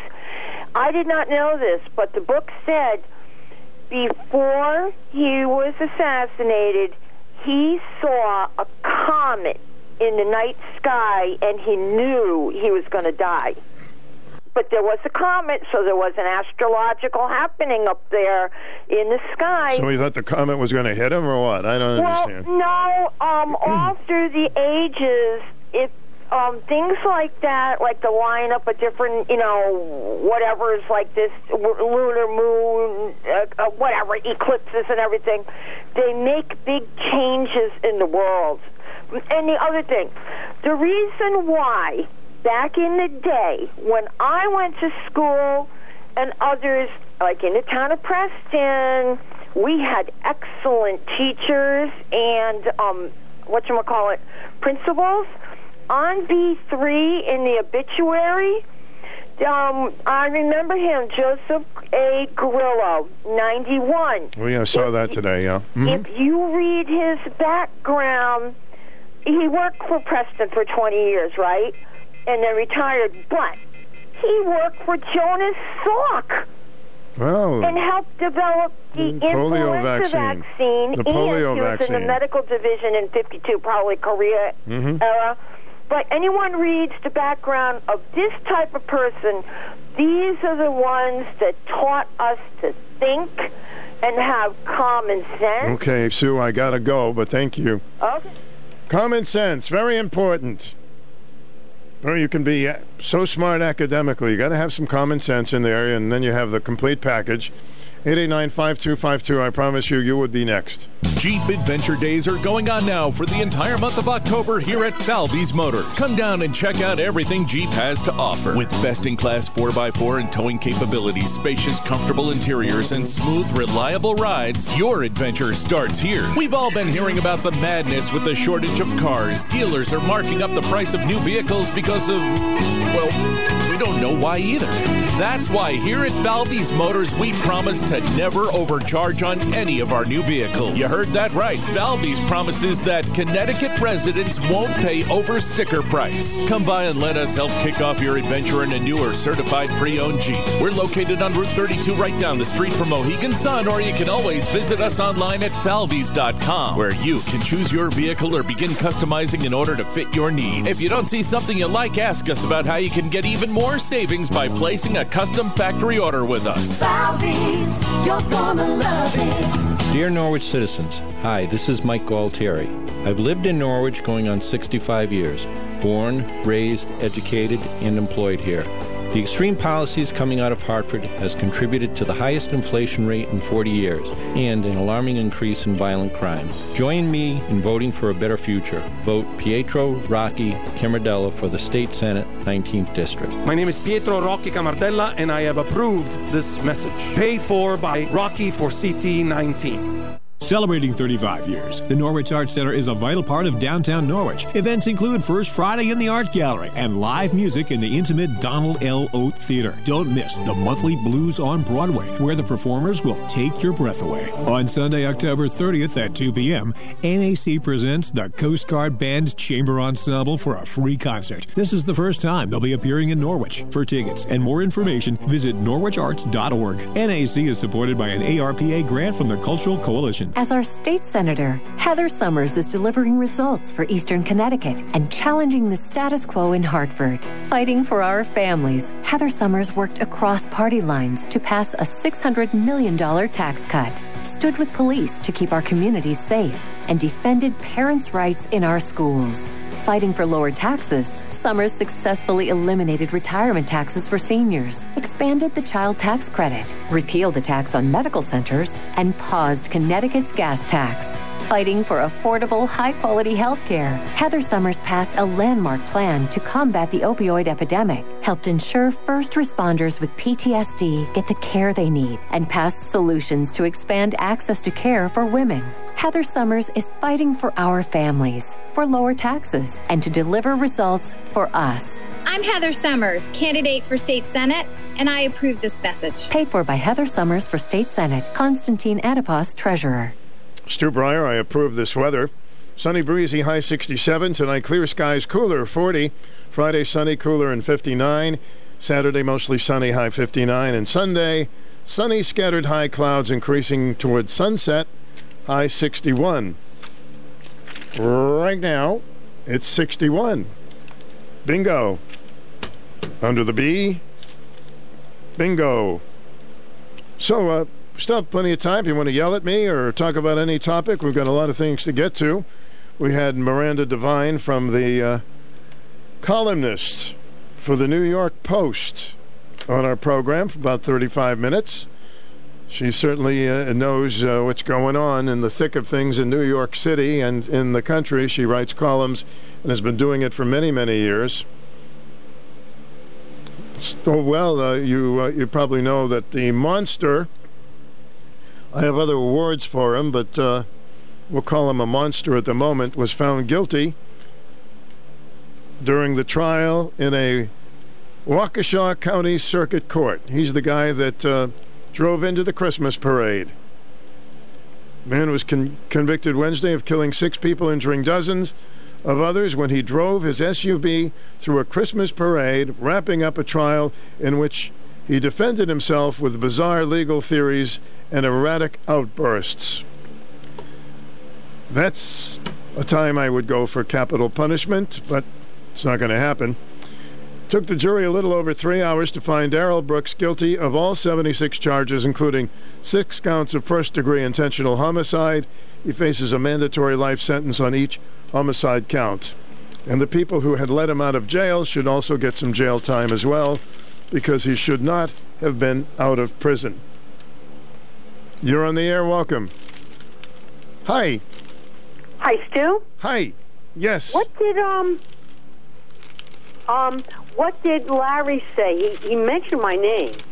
I don't know. I think he thought I was uh, yesterday snarky with you. I don't remember that if I was, but whatever. Well, I remember what I said, but um, you know, uh, just and I can't remember what he's mad at, but um, Something to do I with do uh, say that vitamin, uh, not vitamins, but uh, dr- prescription drugs. I don't know. Go ahead.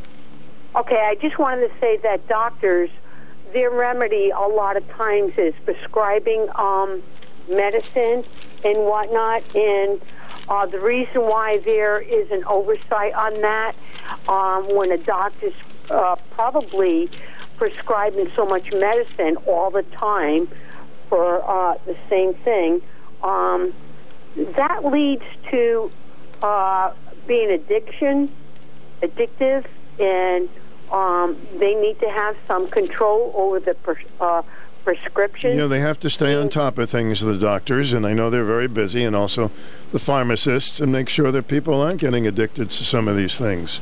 Yeah, so um, so I don't know what he meant, but that's where, where I'm coming from. Thank you. You're welcome.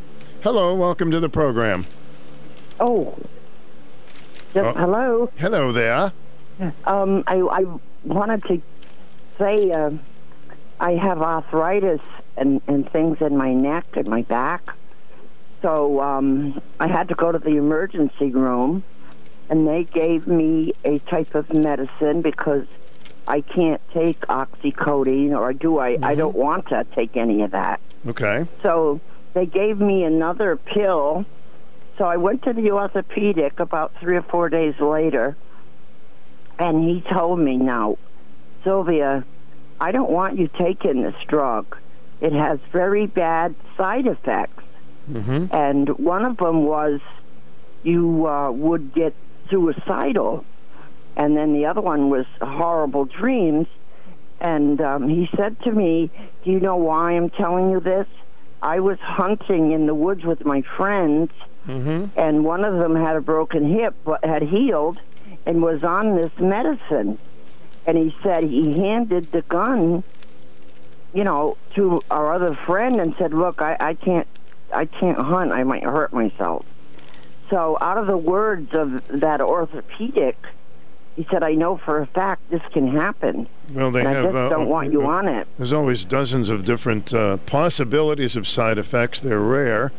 Yeah. I mean, even those I- that are uh, getting help for psychiatric problems, Oh, absolutely. and these But I- pills are supposed to make you feel better, they could still, some people would be more prone to suicide. But anyway, go ahead. Yeah, but then, of course, I had to go to the primary care too. That's how it goes. Mm-hmm. And he was so mad at my orthopedic. Was mad he at you? said he has no right to tell you this. Hmm. Well, I said I've known him for 20 years or more, but my primary care was very mad. Uh, and he that said, was "Well, I a- want you to take this because you've got pain." Well, when I came home, I said to my husband, "I'm not going to take it." And um, what I'm doing now is I'm getting this this type of rub at the dr- pharmacy, you know, and I put a heating pad, and I'm getting better. Okay, well, that's But- good. Anytime you don't have to use any uh, drugs or some other Mm, ways, I it's always better. It but- really frightened me, Stu. Well, you could, you know, I'm sure you could get information about any painkiller, and there's going to be some possibilities that are rare. So there, maybe your primary doctor felt that this was one of the safer ones. I don't know. Yeah, me. I don't really know either, but I like my orthopedic. I, he's taking care of my kids and Mm-hmm. the family. And um, what was it? What, well, I can't take uh, anti-inflammatory Really? because I yeah I have chronic kidney disease. Okay, so the, Yeah, I there are can't some foods. Uh, I think there's some foods that you can eat that some kind of chicken soup that helps with that problem, but you want to ask your doctor about it as well. If yeah. they know. Well, okay, but I mean, I, um, I, I just don't think uh, if you can get away from taking pain pills, I would do it. Well, naturally. Yeah, because I have somebody in my family that takes them for uh, hmm pain. You know. Well, sometimes it's unbearable, and if you want to have a life, you have to take them. Oh, it's awful, Stu. God bless those people. I mean, I'm up in age now, and and I want to listen to the doctors that I've known, you know. And Mm-hmm. and he just suggested, you know, my friend, you know, handed the gun to our other friend, gun, you know, and when we were hunting. Well, I hope that And- that guy got some help. Oh, well, he did. I mean, but the thing of it is, my orthopedic was a witness to the fact that his friend was taking those pills, and uh, so they had to do something different. But I guess because he cares about us, you know, uh, his patients, that he spoke up and said, "I don't want you taking this stuff." I got to be So, on. I um, got to be honest with you. When I get a prescription, they give you a lot of material with it. Yeah. And I say, Stu, I'm not going to read it because I won't take anything. Oh gosh, yeah. Because if you yeah. read all of that stuff, it's scary as heck. sure is. And I realize sure if is. somebody takes the medicine and it's one in 10,000, 20,000, they have to put it as a possible side effect. Mm-hmm. Well, you know as well as I do, every pill you see on the new, on the TV, it's got tons of side effects. Oh, yeah. They So always. you know, I just uh, you know I've been taking it easy. It's getting better, and uh, but I, I think people should be aware of what they're taking, and you do not know what is mixing. If you got this for high cholesterol or that well, or whatever. to, that you have to ask your doctor or your pharmacist. Oh, absolutely. But I think a lot of people don't do that. Well, they should. A lot man. of people do don't do very, very important. The, the doctor should definitely, when he gives the prescription, he knows what medications you're taking. He or she should know that. And Well- uh, but you got to double check sometime. Well, yeah, I, you know, my husband went over with this type of medicine with the pharmacist, and he said this could happen. So, but the doctor said, well, take it, and if you feel like you're going to hurt yourself, stop taking it. And I thought, what a wacko this doctor is Well, is. you know, if you're He starting really- to get bad effects, you immediately would call your doctor. Yeah, but you know, it's just and things have changed with medical doctors. Uh, the pre- prescribing uh, doctors, uh, let's face it, people have to read the blood work and X-rays. Um, uh, it's just not the same as it was. Well, you can get a right copy. Now, right now, I'm looking for a good primary care, but like Larry said, they're hard to find. They are hard to find. I to know find. it's very hard to get appointments now. I mean, Oh. my doctor canceled an appointment that I was supposed to go to. I don't know, was it July? And then they put me in almost the end of December. Wow. And that was, I thought that was pretty disgusting. So Yeah. Well, don't you know. just, I mean, you take pretty good care of yourself, Stu. I try. You're aware. You're aware. I imagine you still walk and everything, you know. But all we can do is just Do the best take we care can. of us. Yeah. You think chicken soup is going to help me, Stu? i i have heard that with the inflammatory things. However, oh. please check with a physician about it.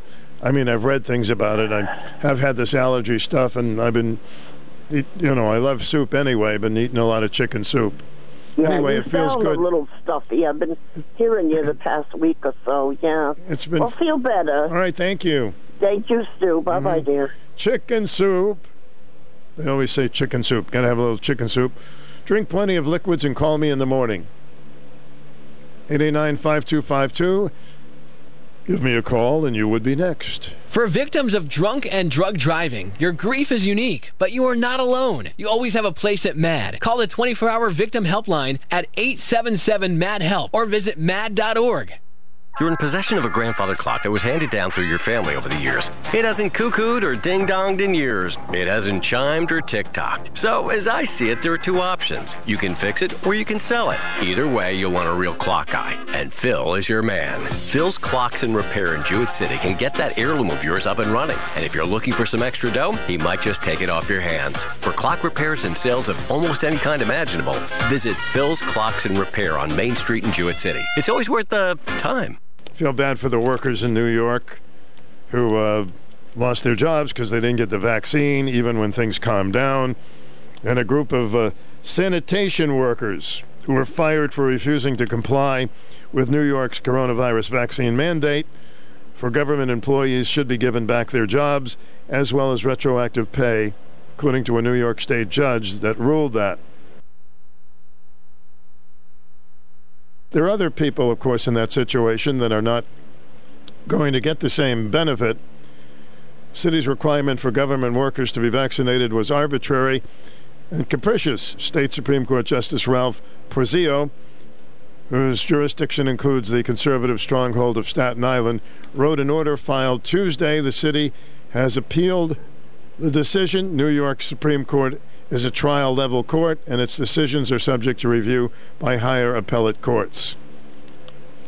I mean, now that we realize that, and I still, um, I take the vaccine, but it's not as effective as we thought it would be. And there are people who uh, take the vaccine and still get coronavirus or whatever it's called now. So, city employees were required to show proof of at least one dose of the coronavirus vaccine before November 2021 and then they uh, were thrown off their jobs, and what a mess. Well, some of them are going to get some restitution. It's one of the uh, stories today. Wow, time's moving quickly today. At 25 minutes before noon at WICH. I do have time for a call or two, so here's your chance to give us your input. I have a guest for a little while. The name of the book is Eight, and it's a courageous story about a woman who had a brain tumor and what she had to go through to get back to almost a normal life. It's an amazing story. So I wanted to, uh, maybe it'll help others because she's a courageous, inspirational woman. So we'll have her on a little bit after one o'clock. This is Lori Lord with Medication Awareness. Can you safely treat a burn by yourself at home? I'll be right back with some things to know about burns. The staff at Greenville Drugstore are dedicated to the health of our community. They want you to get the most from your medications. To ensure you use your medications properly, the pharmacists at Greenville Drugstore offer special compliance packaging help with coordinating and reminding you when your refills are due, and offer a free delivery service. Remember to ask the caring pharmacist at Greenville Drugstore all of your medication questions. An independently owned Health Mart pharmacy, Greenville Drugstore has been located at 213 Central Avenue in the Greenville section of Norwich since 1951. They're here for your health. Health Mart, taking the time to listen and care. Superficial and some partial thickness burns are the only types of burns that are appropriate for self treatment. If you get a minor burn, immerse the area in cool tap water for 10 to 30 minutes. Clean the area with soap and water. If the skin is unbroken, apply a topical anesthetic. If the skin is broken, apply a topical antibiotic. Apply non adherent dressing and change as needed. All other burns should be evaluated and treated by a doctor, especially chemical or electrical burns. Medication awareness is brought to you by the pharmacists at Greenville Drugstore, a Health Mart pharmacy. We're here for your health. It's 23 till noon. Welcome to the program. Hi, how are you? Pretty good. What's cooking? Well, you know, I had to go to the doctor's down in New London, Mm-hmm. so I decided to take a ride down Pequot Avenue. So right now I'm looking at the water and the boats. It's it's beautiful. Yeah, it's a beautiful good day. Beautiful day. Yeah. Um, I wanted to talk about the election for governor. Um, sure. I know, I know a lot of people. You know, they they think Lamont did such a good job and yada yada, the whole nine yards. And he talks about the What- distances that he uh, brought is- to excuse me. Excuse me. Is there, However, is there construction going on where you are? What? Sounds like construction is going on where you are. no, it was a jeep. Okay. It's only a Jeep. Yeah, no, I'm not. I'm not in the construct. I was in the construction zone when I went to the doctor, but um, Mm-hmm. they're building, I guess, a condos or apartments. I don't know. Okay, go ahead.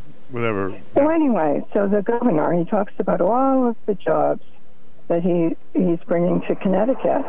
However, his wife is bringing jobs to Nashville, Tennessee. You know, and then and I I haven't confirmed this. Then there's a report that his wife got got benefits from the state of Connecticut for the businesses that she she promoted in Connecticut. So you know, um, I also read he, he filed his taxes late. Um, you know, of course, you can get an extension, and his taxes are separate from his wife's.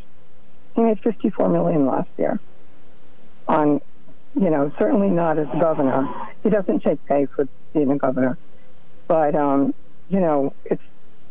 I don't know where where the money came from, whether it's something that, you know, he and his wife jointly own. I don't really know. No, you're speculating. All I know, I don't is know. it was 54 million, which is a lot of money. As you know, the uh, the administration mailed out two hundred forty-eight thousand dollar checks uh, to low-income households this past weekend. Second time in the past two months. A tax cut. $248 check. Two hundred forty-eight thousand checks. Excuse me. How much? That was a story in the uh, day today. Excuse me. Governor Lamont uh, mailed out nearly 248,000 checks to Oh, low-income amount, households this amount, past weekend. amount, right? Mhm. For the low income, yeah. Yeah. I know, and and before it was checks for anybody that had kids, you know, under the age of whatever, you know, because my my son got those, and he's certainly not low income, Oh, we did. Okay. Um, you know, but he has my grandchildren are five and seven; they were four and six at that point, so he was able to Put that in their piggy bank. money. Good. you know um, in the past for, for the the money coming if i if it wasn't necessary for me i wouldn't want to keep it but now i figure they're mailing it they're they're giving it away i might as well take advantage Okay. that all you know started for me under obama with the cash for clunkers i had a clunker and i took that cash for clunkers to reduce the you know the price of my car that i bought I think they should Um, put it to the Jeep in back of you, yeah. Yeah, oh, there's a lot. So yeah, that was that was just a, a regular truck. Now there's another Jeep. hmm So I guess I guess it's not as quiet as I thought it was down down at Pequot Well, I'm Avenue. sorry, on I'm sorry you missed I Miranda. Down further. I'm sorry you missed it Miranda. a beautiful day, so everybody should get out and You enjoy too. it. Thank you. If you missed Miranda Devine earlier in the program today, the columnist from the New York Post, you can hear it on our podcast, which will be posted this afternoon. You're on the air. Welcome. Morning, Stu. Morning, Joey. Hey, that was I like Moran. I thought she was an excellent guest. Uh, a lot of interesting uh, everyday callers. They have their opinions. I'm not gonna. I'm not gonna uh, dispute their opinions. Good. I mean, Uh, you can, yeah. but that's all right. Mm-hmm. I got a I got a good friend who, who's an ER doctor, and he's been one for many many years. And he there's a lot of things he don't agree with the higher echelons in in Hartford Healthcare and all that. But you know, I'm not a doctor, but you know, he he knows the ropes because he's been doing it. But you know, and I'm taking some medications, and I don't know. I don't know. If, they're not really medications to me. Like a baby aspirin, I take a. Well, see, you talked about vitamins yesterday. I take a multivitamin every day. So I, I, I guess I'm getting the vitamins I need, and I take a vitamin D once a week. Once and, a week. Uh, yeah. All right. they're just regular every day, you know, just to keep me going, keep me strong, I guess. But like I said, my doc, she's going to be off. She's going to have a baby around Veterans Day, and uh, I got a thing from the VA today to call and make an appointment. I don't know whether it's a phone call, talk to somebody else, and all, but I'll do that tomorrow. But hey, I enjoy all kinds of soups, and chicken noodle soup is awesome. and I just I'm going to listen the rest of the day. But I hope you have a great weekend. It's going to be good weather-wise, too. Thank you. Thank you very All much. right, buddy. Take care of All right. yourself. All right. Joey sounds uh, in a good mood today. That's nice. Wonderful weather, 61 degrees and uh, sunshine. Kind of weather that's a real bonus for October. Although you can get some pretty nice days in October. Producing wire rope and welding, hydraulics, and hospitality. These things may not have a lot in common to you and me, but Congressman Joe Courtney knows they're just some of the industries and the jobs fueled by a strong shipbuilding economy. So, as chair of the House Armed Services Subcommittee on Sea Power, Joe Courtney worked with both Democrats and Republicans to double the Navy's budget for submarines. Just one of the reasons Joe Courtney is ranked Connecticut's most bipartisan member of Congress. And for us, Courtney's leadership on submarine production is producing jobs and economic opportunity in Groton and New London, but also from Plainfield to Enfield, from Bozrah to Tolland, from Ledyard to Waterford, and on and on. Economic development from shipbuilding and a stronger future all across eastern Connecticut? Yep, now those things go hand in hand. Just like job creation and Joe Courtney. I'm Joe Courtney, and I approve this message. Paid for by Joe Courtney for Congress. Okay, the bulletin the front page is an interesting story about uh, mental health crisis among the nation's youth. Connecticut doctors will have more opportunities to connect kids and young adults to mental health professionals with new funding available through the bipartisan Safer Communities Act. Good. That's good news. Representative uh, uh, Senator Chris Murphy, who led the push for the bill, joined by Richard Blumenthal and some other folks, the Federal Health Resources and Services Administration Director, at a roundtable in New Britain on Monday. The event included Connecticut providers and officials from the New Britain Wheeler Family Health and Wellness Center.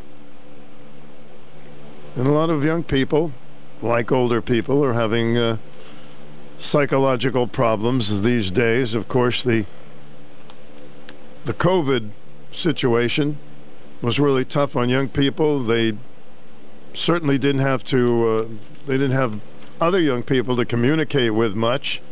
They weren't in school. They missed out a lot academically, and also person to person. It's really uh, hurt them. You're on the air. Welcome.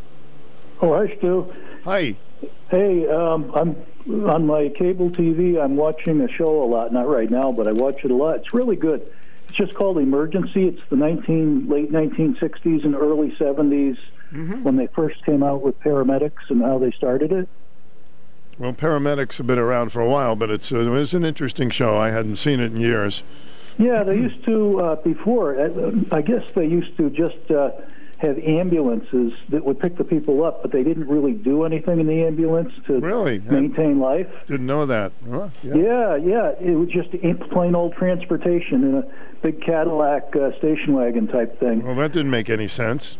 No, so this that's why I like the show. It's they, it was an experimental type thing where they made the firemen the um, the firemen combination paramedics one part of the crew of the uh, substation and um, and it's really they're they're learning on the job and they're saving a lot of people. And it, it was in the early uh, 1970s it really kicked in. And then that's when they got all the defibrillators and as the technology built up and it'd be really interesting, Stu, if you could have a guest that was a first responder that gets to like emergency scenes and uh, how they handle it. How, how do they get through the the first couple of calls and stuff to be able to not be nervous? A lot of people would be really nervous Well, if they had special, to do that. there's special people who do that, and of course they're seeing the victim as quick as anyone, and they, they really have to know what to do, and they do, and they've probably saved a lot of lives.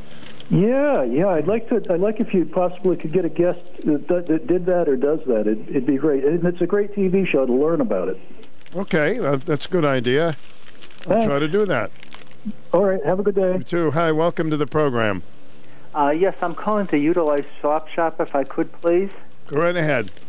okay. I have today, I want to sell four items. I'll hurry. It's a, a lawn a sweeper that has a drawbar you tow behind the tractor and you can also push it. I have a string trimmer where you can use it as a string trimmer or brush cutter. I also have uh, a lawn and garden tractor you tow behind the tractor. And last but not least, I have a lawn roller. When you fill it up with water or sand, it weighs 390 pounds. My telephone number in Norwich is 860 949 8119, and I appreciate you taking my call. Four nine eight one one nine. Yes, sir. See if we can help him out. This is an area. If you want, among other things, you can call in with a swap and sell item.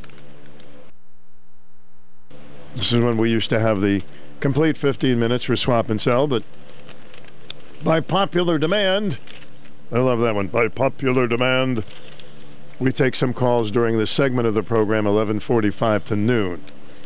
If you want to buy, sell, or trade something, actually, it's good weather for a yard sale or a tag sale, right? All right, let's check the weather because it's nice. We want to give you as much of it as we can. Hey, it's not raining. Can you believe it?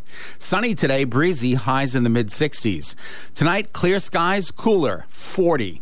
Tomorrow, sunny, cooler, highs in the upper 50s. Saturday, mostly sunny, highs in the upper 50s. Sunday, mostly sunny, scattered high clouds increase towards sunset, highs in the low 60s. And then Monday for Halloween, mostly cloudy with a chance for afternoon and evening showers. Wump, wump, wump.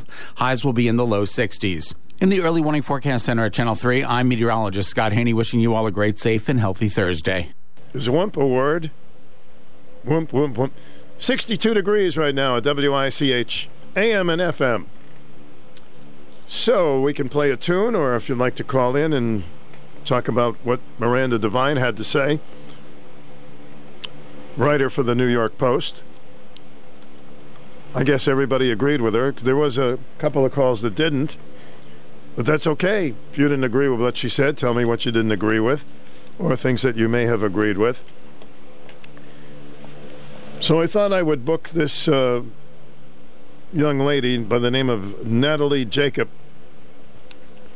Her book is called uh, Rediscovering Life After a Brain Tumor. You say, really? Yeah, but there's so much to it and what she went through to bring herself back. Then I thought it might make an interesting guest for a few minutes after the uh, the news at one o'clock. She takes readers on a touching, often unexpectedly humorous and inspiring journey down the hospital halls and into her new life in the world of AIDS. After hearing the shocking words that often make time stand still, you have a brain tumor. What developed after that and uh, the help that her husband gave her, and just some remarkable things in here. That uh, you, when you read the book, you'll find it very interesting. But we'll give you some highlights after one o'clock, and then of course we'll have a an open topic as well for the rest of the hour, and a little comedy. So we're working on a lot of things. So let's get you closer to the news while we have a an open break here. The number is 889 5252, but we can play a little song.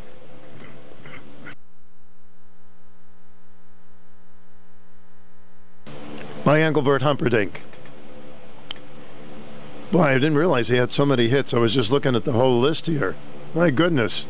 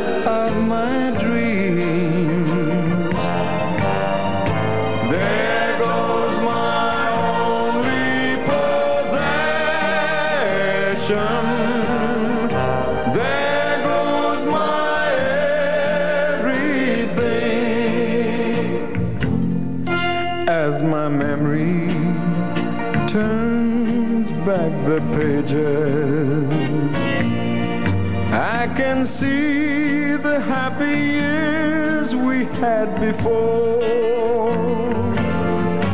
Now the love that kept this old heart beating has been shattered by the closing of the door.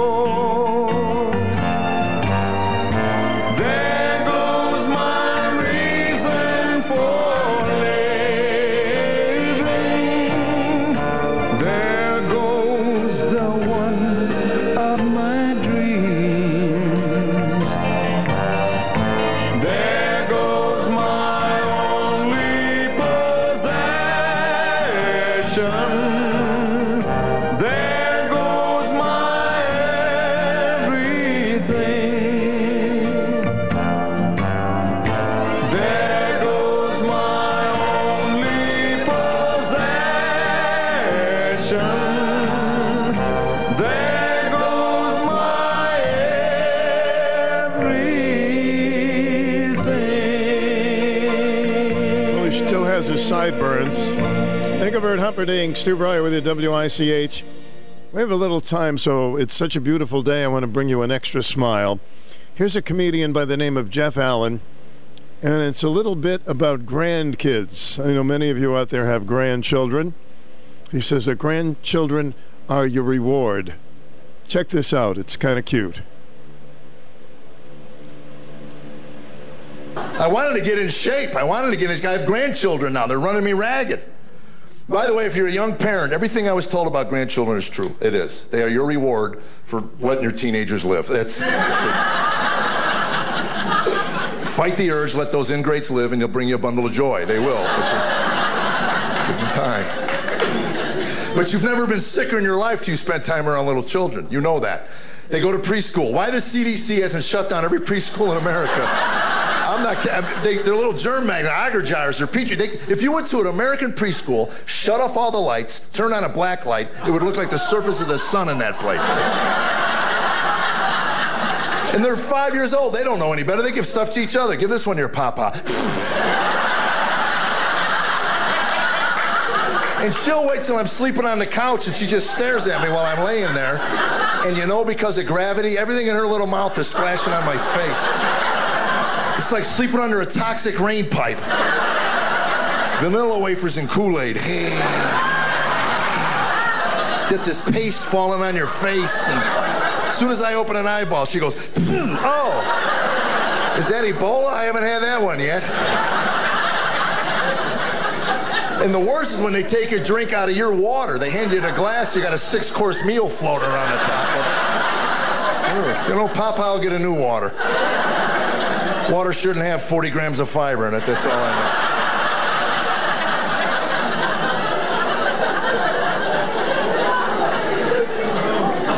And they live nearby, which is really, really cool. We see them a lot. And uh, my son brought her over one day. He thought it'd be funny to teach my five year old granddaughter to give me a wet willy. yeah, it's funny now. But, uh, so I got her on my, la- on my lap and I'm bouncing around and she's licking her finger going, hey, Papa, hey, Papa know, and it's kind of amusing, you know. 30 seconds into it, she goes, Papa, I got pink eye. What? Man, squirting Purell in my eye. Oh my God, I want to die. I want to.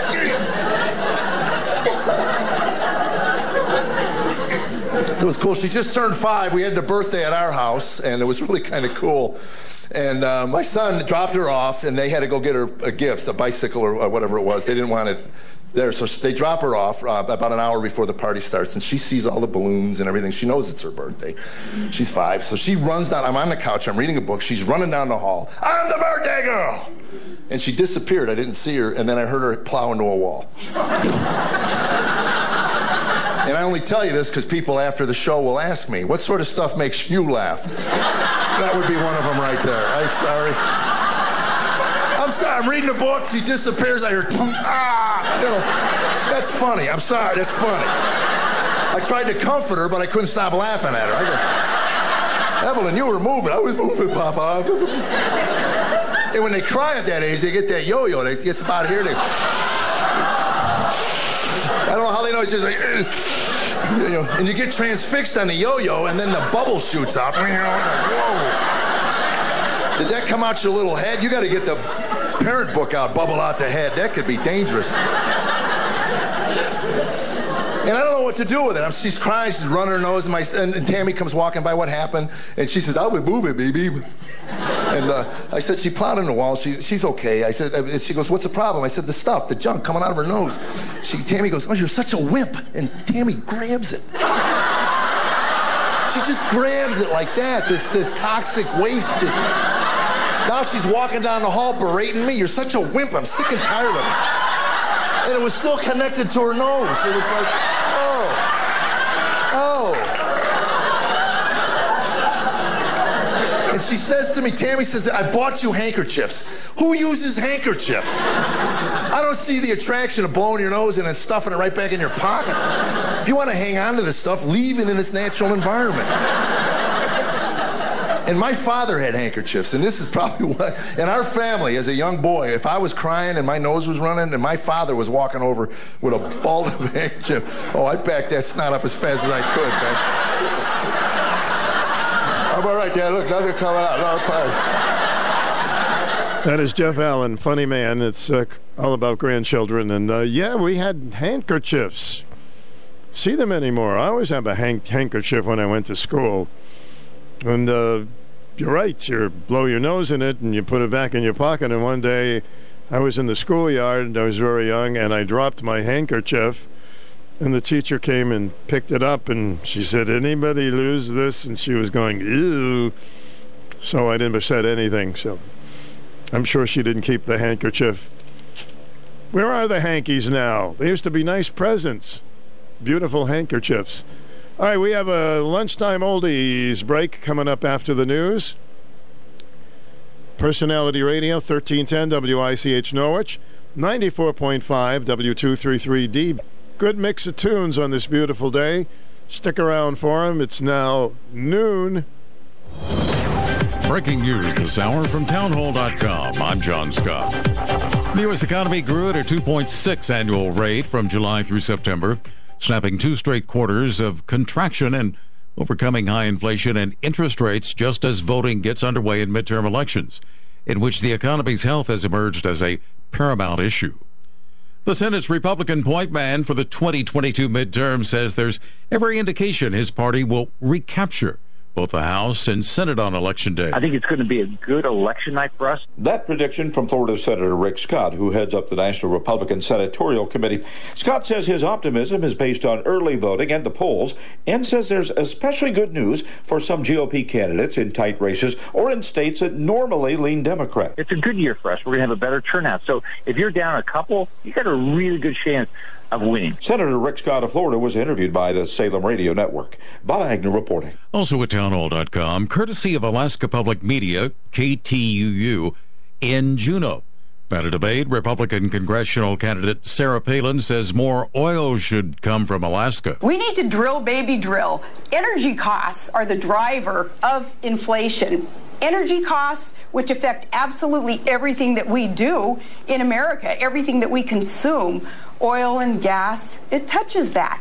Democrat Mary Peltola says she believes the U.S. is in a recession. We do have astronomically high inflation rates across the country, and this is certainly most especially true in Alaska, especially when you compound that with shipping costs. Peltola, Palin, Republican Nick Begich, and Libertarian Chris Bye, all running in the November 8th election for the Alaska congressional seat. On Wall Street, the Dow is ahead 306 points, but the NASDAQ is down 106.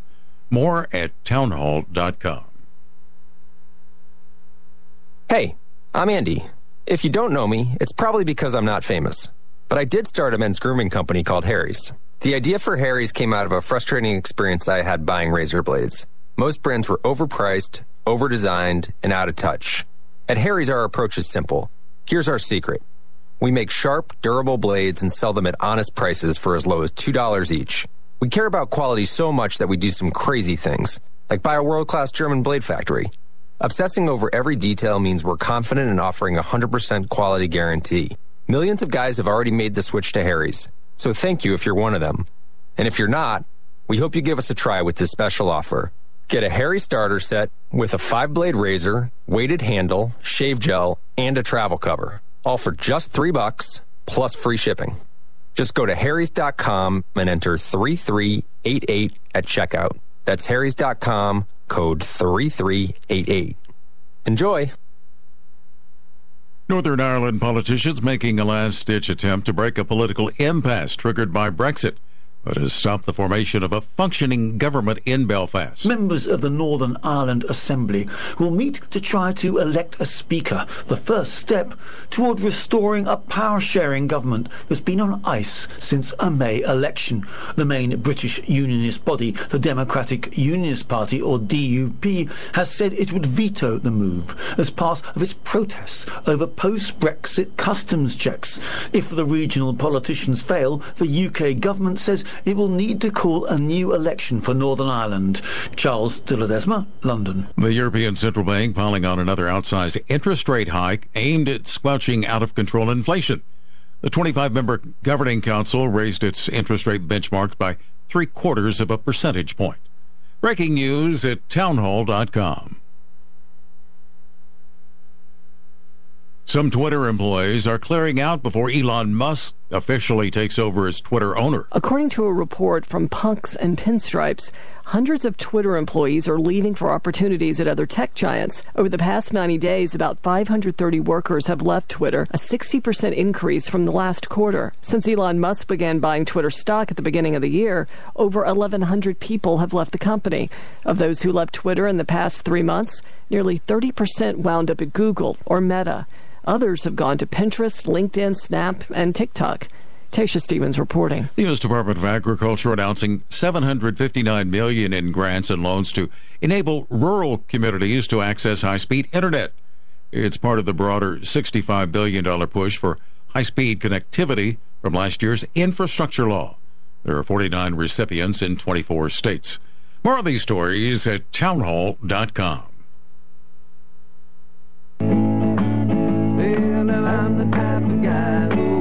settle down. Wherever rollies are, well, you know that I'll be found. I hear a man, I love a man, I listen every day. Yeah, you know the Stu Bryer knows exactly what to play. Cause he's the only man, yeah, he's a golden man. They go around, around, around, around, around.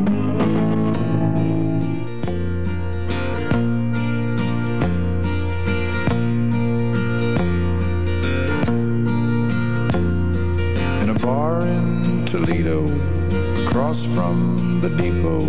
On a bar stool, she took off her ring.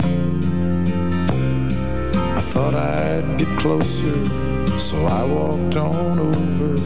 I sat down and asked her her name.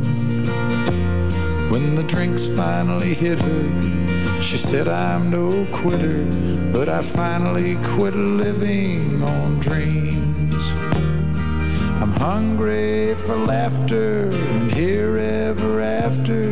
I'm after whatever the other life brings. In the mirror, I saw him and I closely watched him. I thought how he looked out of place. He came to the woman who sat there beside me. He had a strange look on his face. Big hands were calloused. He looked like a mountain. For a minute I thought I was dead. But he started shaking. His big heart was breaking. He turned to the woman and said, You picked a fine time to leave me, Lucille. With four hungry children and a crop in the field. I've had some bad times, lived through some sad times, but this time your hurting won't heal. You picked a fine time to leave me, Lucille. After he left us, I ordered more whiskey. I thought how she'd made him look small. The lights of the bar room to a rented hotel room, we walked without talking at all. She was a beauty, but when she came to me, she must have thought I'd lost my mind. I couldn't hold her, cause the words that he told her kept coming back time after time. You fine time to leave me, Lucy, with four hungry children and a crop in the field. I've had some bad times, lived through some sad times, this time you're hurting won't heal. You picked a fine time to leave me, Lucille. You picked a fine time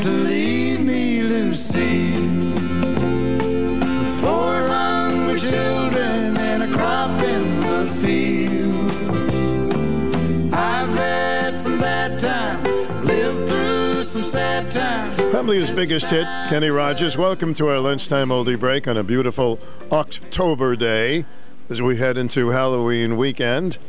So, uh, whatever happened to the ice cream flavor Tutti Frutti?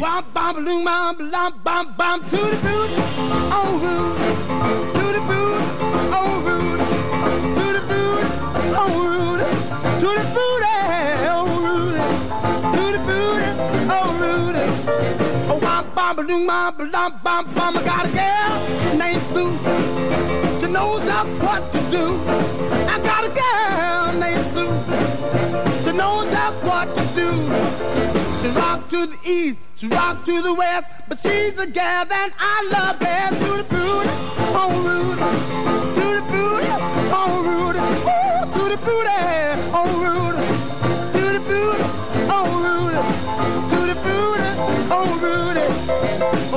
wop, bop, loom, bop, bum, bum. I got a gal named Daisy. She almost drive me crazy. Got a gal named Daisy. She almost drive me crazy. She knows how to love me, yes indeed. But you don't know what she do to me. To the booty, oh Rudy.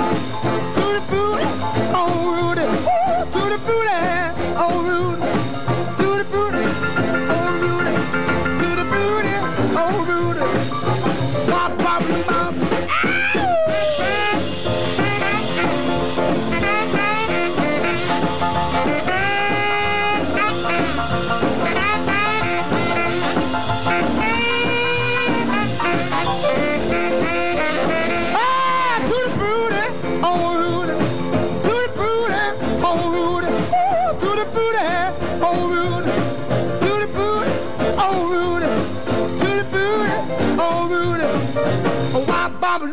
Loom, bop, blah. Got a gal named Daisy. She almost drive me crazy. Got a gal named Daisy. She almost drive me crazy.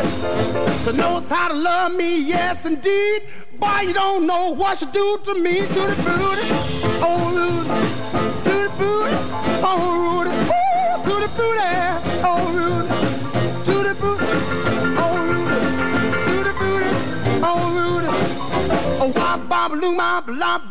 Oh, they're playing our song of Tutti Frutti All Rooty. Little Richard was always such a quiet boy, but not behind the piano. My goodness. Hey, we're going to have some fun. You're always up for that, right? Oh, Miss Patsy. Left us with some wonderful musical memories. I fall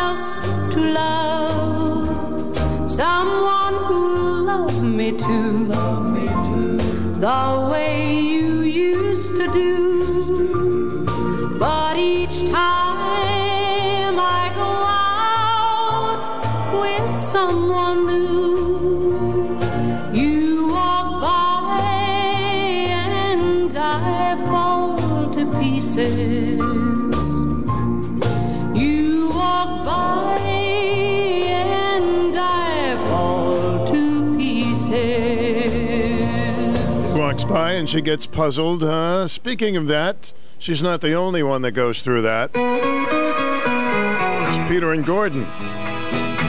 When I see her walking down the street, I go to pieces too. When I see her coming down the street, I get so shaky and I feel so weak. I tell my eyes, look the other way, but they don't seem to hear a word I say, and I pieces and I wanna hide.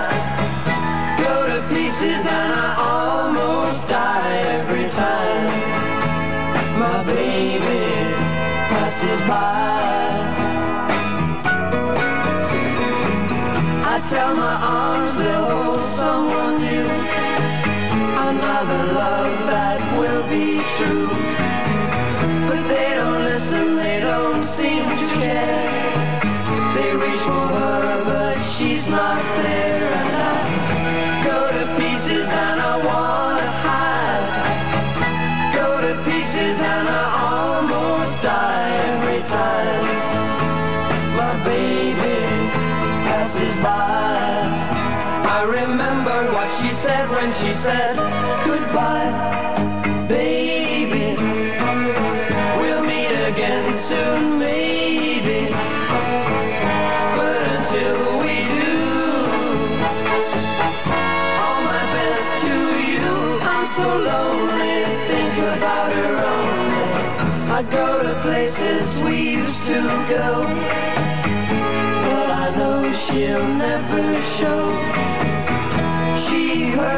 so much inside.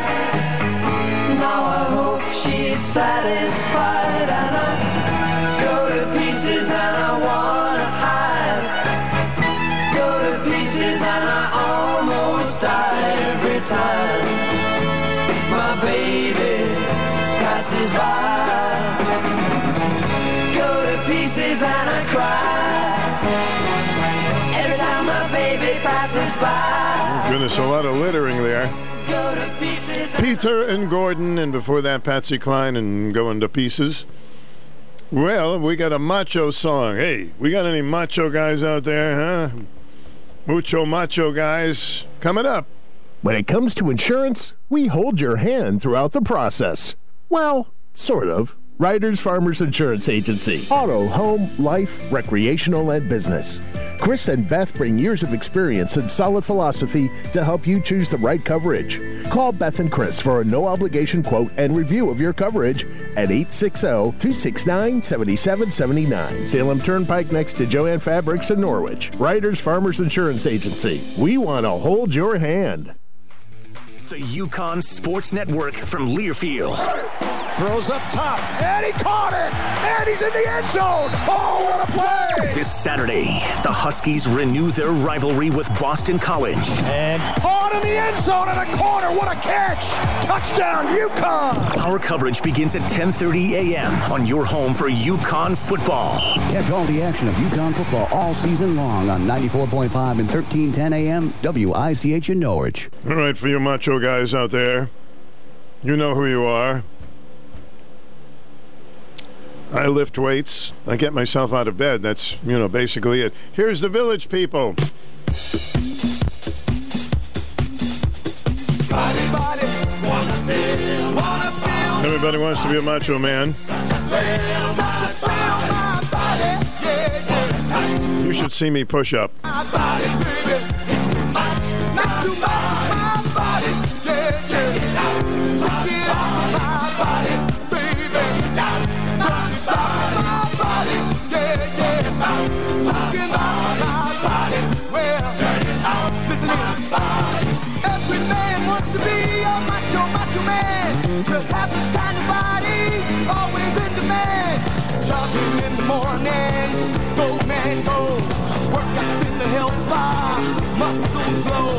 You can best believe that he's a macho man. He took it down with anyone he can.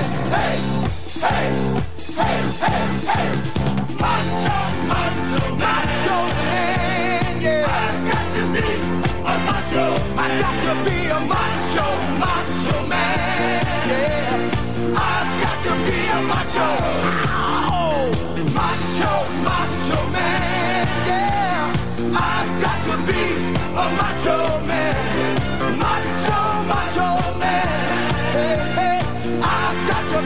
macho. Body, body, body. Body wanna feel my body, wanna feel my body, baby, body.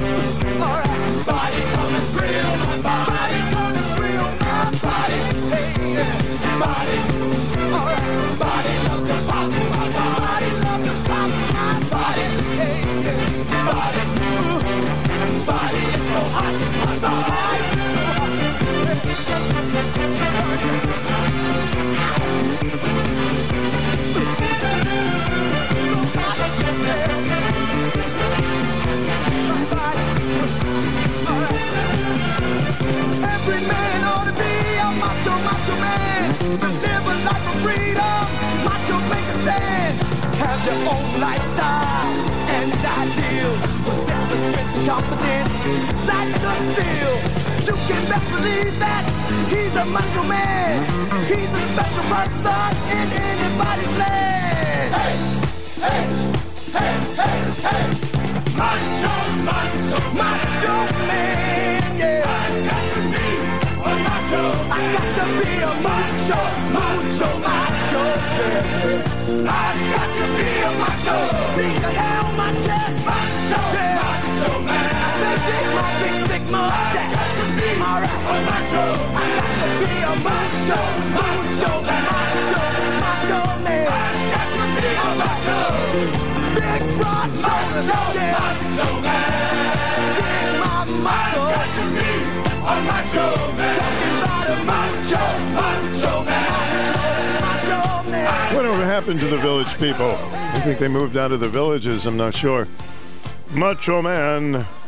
It's lunchtime. I'm a munching man right now. Some really neat uh, sandwich today. It was like a combination of chicken and nuts and raisins. What do they call it? Oh, yes. Chicken, nuts, and raisin sandwich. Well, it's nice to have lunch with you today. And I finished my lunch during Macho Man. So I was a speed eating man, actually. Boy, I've got a lot of interesting tunes for you today. I hope you'll enjoy. Some of them maybe you haven't heard in a very, very, very, very long time. This came out in 1964, and it was a group that became a one hit wonder. They called themselves the Jelly Beans. Down, down, down, down, view, view, down, down, down, down, view, view.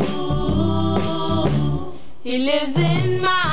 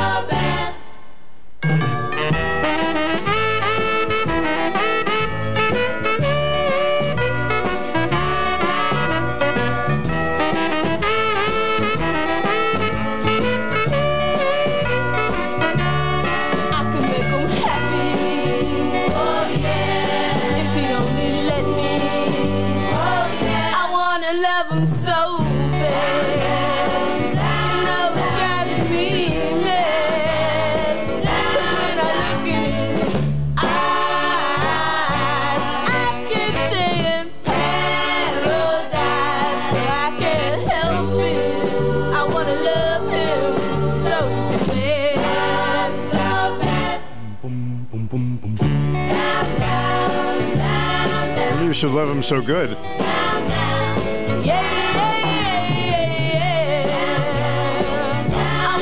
Wanna love him so bad. What else do you wanna?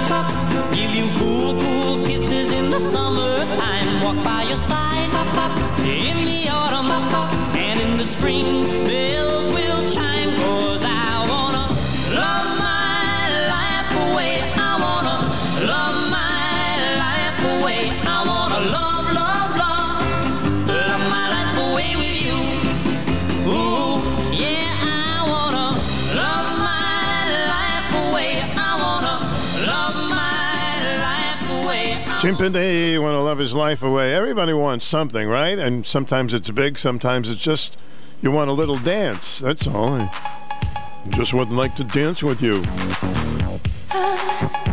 My name is Stu. How do you do?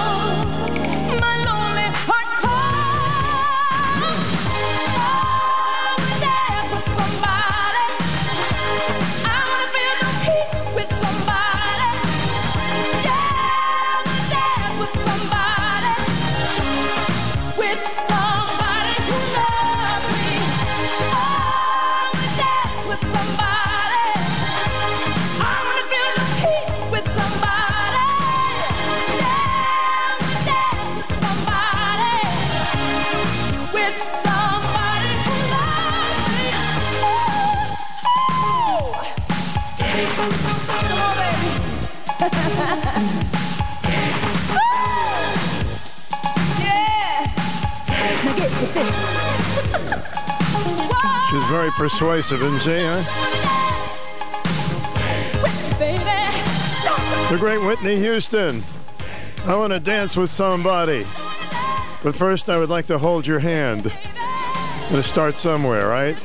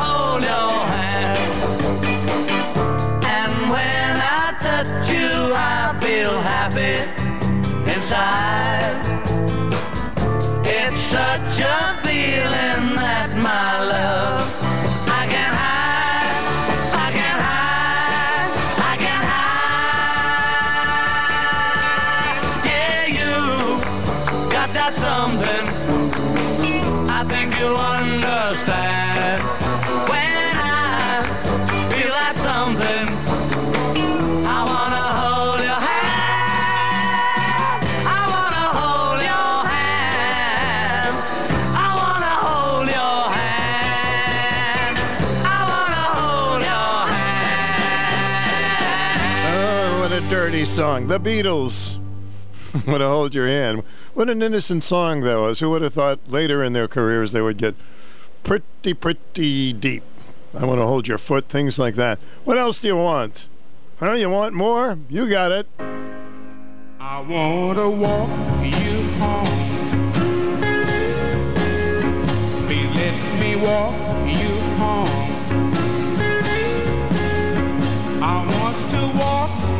home.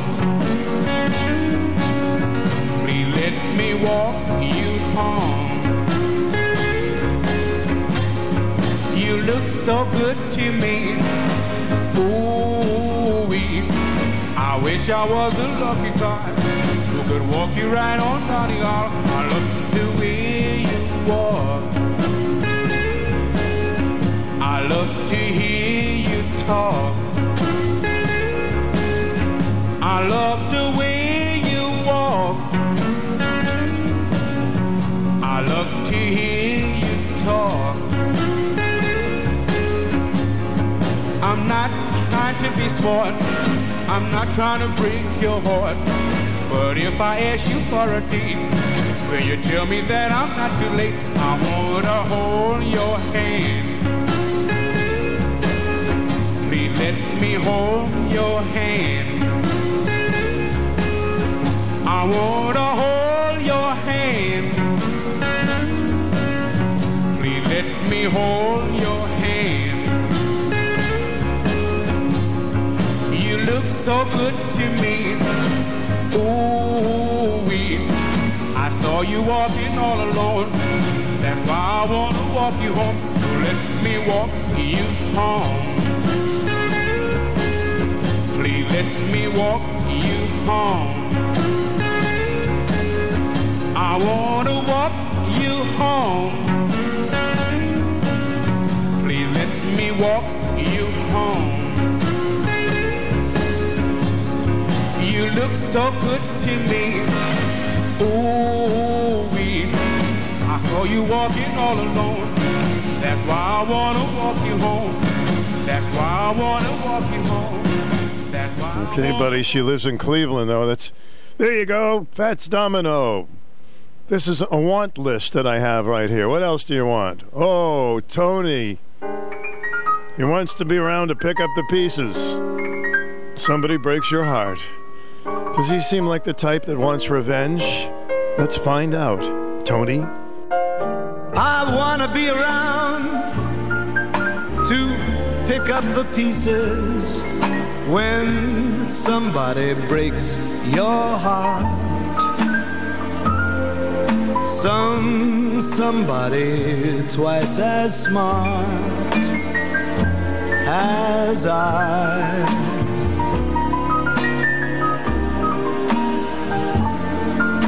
A somebody who will swear to be true as you used to do with me. Who'll leave you to learn that misery loves company? Wait and see. I mean, I wanna be around to see how he does it when he breaks your heart to bits. Let's see if the puzzle fits so fine.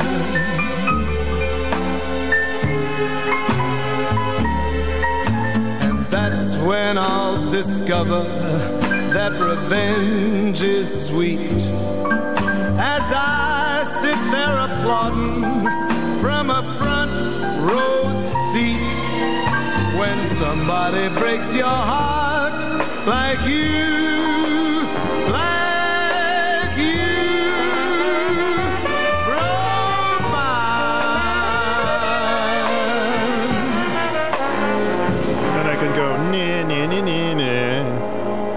Tony Bennett, smooth Tony. We'll get back to our want list coming up with Stu. It's 63 degrees right now, and stick around for Cheap Trick. WICH AM and FM. Join us weekends for the greatest hits of the 60s and 70s. Your home for personality radio, 1310 WICH and 94.5 FM. Okay, dads, it's time to do the Cabbage Patch, the Running Man, or something more contemporary, the Floss. That's right, dance like a dad with your kids. Learn more at fatherhood.gov. Producing wire rope and welding, hydraulics and hospitality. These things may not have a lot in common to you and me, but Congressman Joe Courtney knows they're just some of the industries and the jobs fueled by a strong shipbuilding economy. So, as chair of the House Armed Services Subcommittee on Sea Power, Joe Courtney worked with both Democrats and Republicans to double the Navy's budget for submarines. Just one of the reasons Joe Courtney is ranked Connecticut's most bipartisan member of Congress. And for us, Courtney's leadership on submarine production is producing jobs and economic opportunity in Groton and New London, but also from Plainfield to Enfield, from Basra to Tolland, from Ledyard to Waterford, and on and on. Economic development from shipbuilding and a stronger future all across eastern Connecticut? Yep, now those things go hand in hand. Just like job creation and Joe Courtney. I'm Joe Courtney, and I approve this message. Paid for You're in possession of a grandfather clock that was handed down through your family over the years. It hasn't cuckooed or ding donged in years. It hasn't chimed or tick tocked. So, as I see it, there are two options. You can fix it or you can sell it. Either way, you'll want a real clock guy. And Phil is your man. Phil's Clocks and Repair in Jewett City can get that heirloom of yours up and running. And if you're looking for some extra dough, he might just take it off your hands. For clock repairs and sales of almost any kind imaginable, visit Phil's Clocks and Repair on Main Street in Jewett City. It's always worth the time. Here's a group called Cheap Trick. It's not a cheap record. It cost $1.25 when it came out. I want you to want me. From our want list, ladies and gentlemen.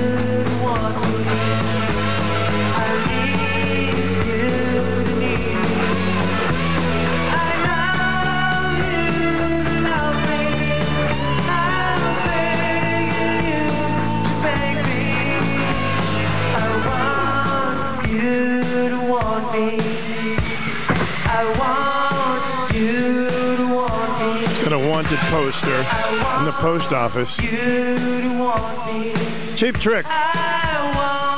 Wonder why they call themselves that. We won't get into that. Here's a guy that gets right to the point, something that he wants. Bob Dylan, I want you. Me.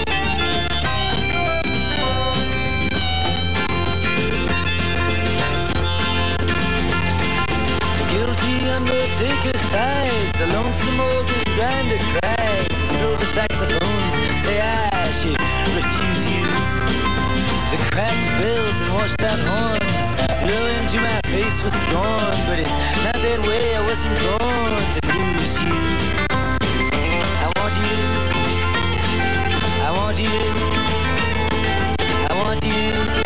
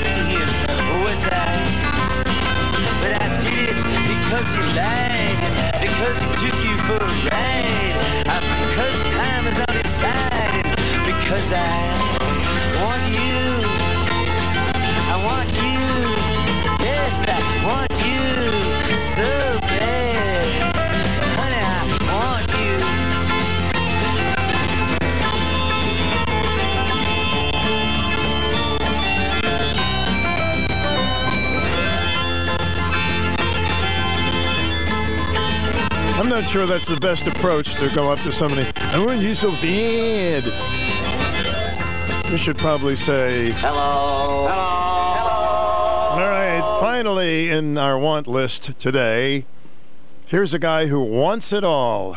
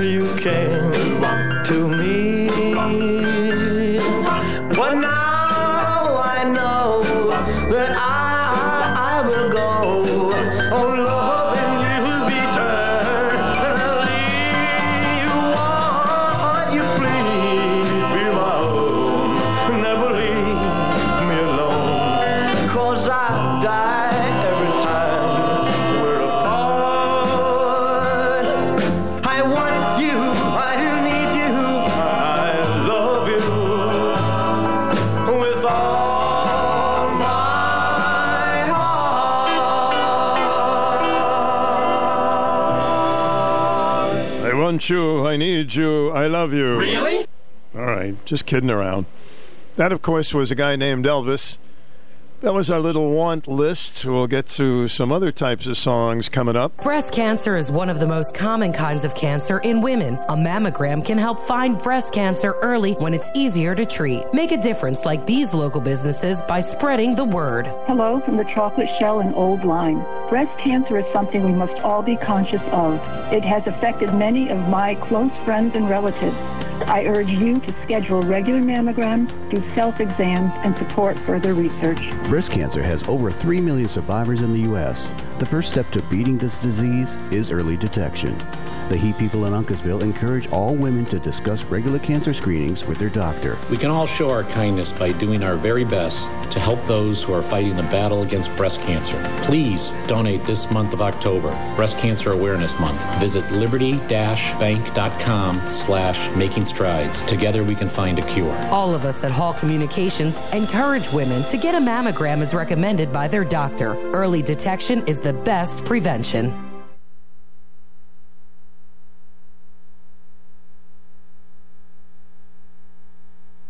Okay, I'm ready if you're ready. Celebrating 35 years, the Norwich Arts Center is a vital part of downtown Norwich. Events include First Friday in the Art Gallery and live music in the intimate Donald L. Oat Theater. Don't miss the monthly Blues on Broadway, where the performers will take your breath away. On Sunday, October 30th at 2 p.m., NAC presents the Coast Guard Band's Chamber Ensemble for a free concert. This is the first time they'll be appearing in Norwich. For tickets and more information, visit norwicharts.org. NAC is supported by an ARPA grant from the Cultural Coalition. There's not too many things in life that we're absolutely sure of. Absolutely. For instance, when a couple gets married, they usually have their first dance together as husband and wife, and it's their favorite song. I was thinking, this probably is a song that there aren't any bride and grooms that chose for their song. Especially on their wedding day. I love onions. Rodeo Doe.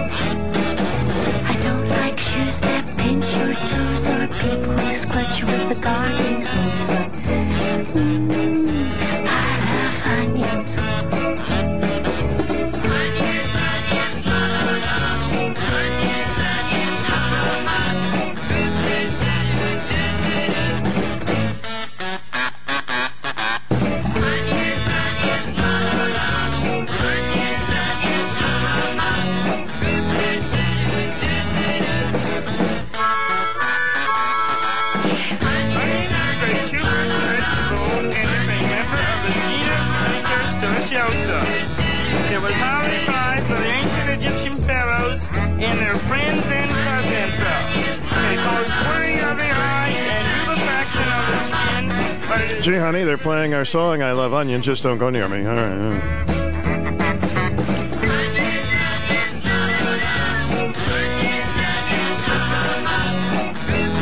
I love onions. That reminds me of the old vaudeville days.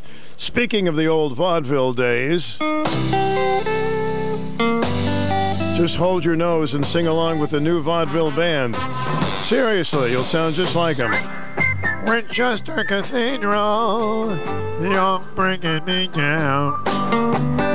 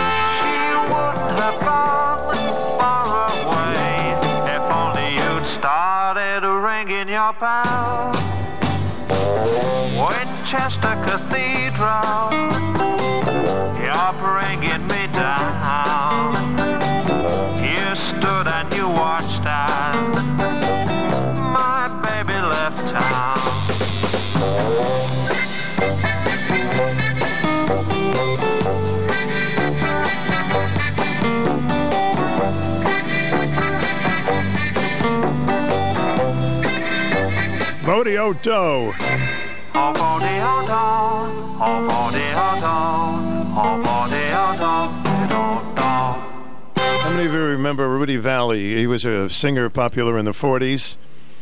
And as soon as that song got popular in 1966, he released his first album in years. And it was called Winchester Cathedral because it sounded a little bit like that era. I just thought I'd throw that in. You can throw it out if you like. Do you ever notice in restaurants now you have to ask for the bread and butter? Mm, and some restaurants are charging a little extra for it. I, you know, these are tougher times. So I thought I would leave you if you're having lunch with me with this is on the house.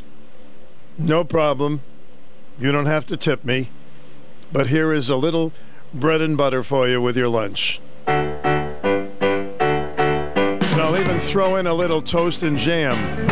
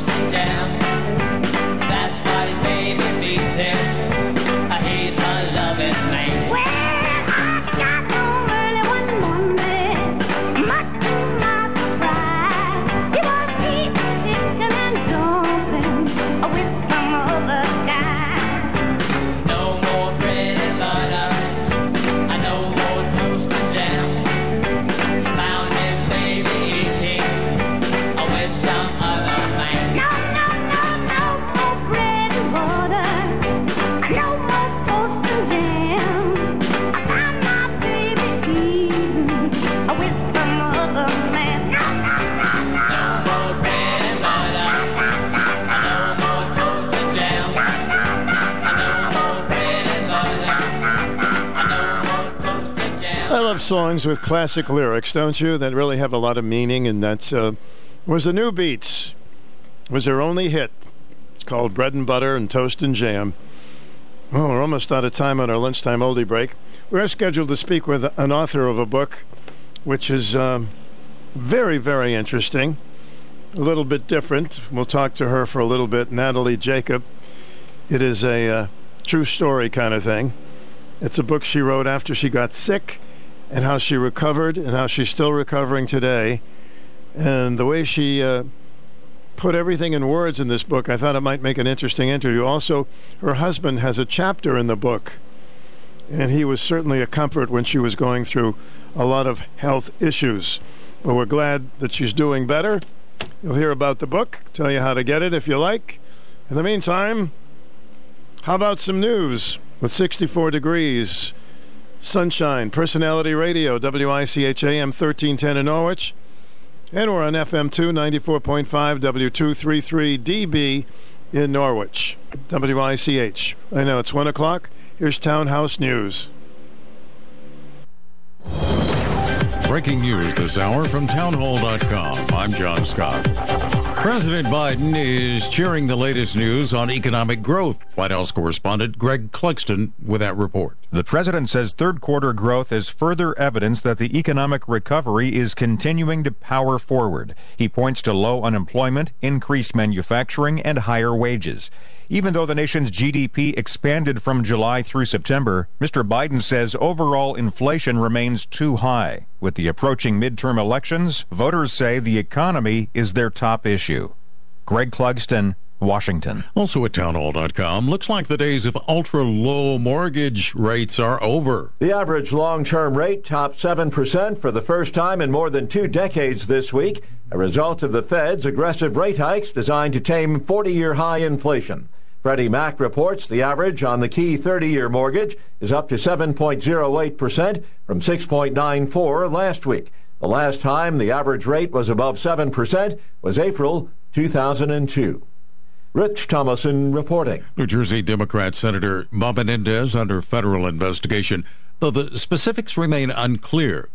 Michael Soliman, a spokesperson for Menendez's office, says the senator does not know the scope of the investigation but is aware of the probe.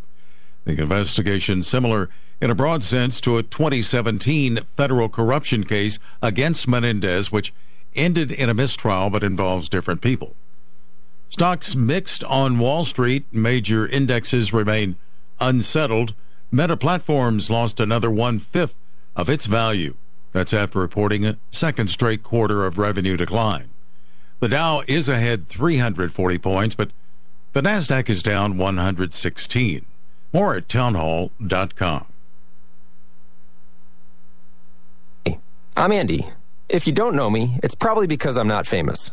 But I did start a men's grooming company called Harry's. The idea for Harry's came out of a frustrating experience I had buying razor blades. Most brands were overpriced, overdesigned, and out of touch. At Harry's, our approach is simple. Here's our secret. We make sharp, durable blades and sell them at honest prices for as low as $2 each. We care about quality so much that we do some crazy things, like buy a world class German blade factory. Obsessing over every detail means we're confident in offering a 100% quality guarantee. Millions of guys have already made the switch to Harry's, so thank you if you're one of them. And if you're not, we hope you give us a try with this special offer. Get a Harry starter set with a five blade razor, weighted handle, shave gel, and a travel cover. All for just three bucks plus free shipping. Just go to harrys.com and enter 3388 at checkout. That's harrys.com, code 3388. Enjoy. A possible railroad strike just may happen. A second railroad union has rejected its deal with the major U.S. freight railroads, reflecting workers' increasing frustration with the lack of paid sick time in the industry. The vote by the Brotherhood of Railroad Signalmen adds to concerns about the possibility of a strike next month that could cripple the economy. More than 60% of union members opposed the five year contract, even though it included 24% raises and $5,000 in bonuses. Keith Peters reporting. The Los Angeles City Council has formally rebuked two members and its former president for their involvement in a racism scandal that has led to days of protest. The vote to censure former council president Nury Martinez And Councilman Gil Cedillo and Kevin DeLeon represented the strongest step the council could take to publicly reprimand them. Breaking news at townhall.com. Theft of frozen beef in Nebraska leads to a multi state crime ring. Correspondent Lisa Dwyer with that report. Federal authorities say an investigation into the theft this summer of several semi trailers loaded with frozen beef from Nebraska has led to arrests and uncovered a multi million dollar theft ring targeting meat packing plants in six Midwestern states. The discovery of the Miami based theft ring began in June when several semi trailers loaded with nearly $1 million in frozen beef were stolen in Nebraska. Charging documents say federal investigators used phone records and GPS tracking devices on trucks being driven by the three men to place them in and around meat packing plants where trailers of meat products were stolen. I'm Lisa Dwyer. Another check on Wall Street. Stocks remain mixed. The Dow is ahead 326 points. The S&P 500 is down 6. More on these stories at townhall.com. I'm John Scott. Fasten your seatbelts. It's time for the Anything Goes Hour with Stu Bryer. This segment of our program, we would like to speak uh, to a young lady who has written a book called Eight Rediscovering Life After a Brain Tumor. Uh, Natalie Jacob is on the line. Hi, Natalie. Hi, Stu. Thank you so much for having me on today. Well, it is a pleasure. I thought it was a good idea because your book is inspirational. It tells people never to give up and um, what you can do to do the best for yourself after you went through a, a brain tumor. You've called the book Eight. Why do you call it Eight? Very good question, actually. It it's um it's uh it was an original name um to a story. So I so when I woke up from my brain surgery, um I you know the brain obviously manages everything in your body, not only your not only you know um your the way you think, but also your your body how it moves. So basically, the the doctors asked me to please walk around to make sure that my body would be working after the surgery. So I was walking down the corridors of the hospital, and they asked me, "What door do you see there? What number door?" And I'm and basically my answer was eight.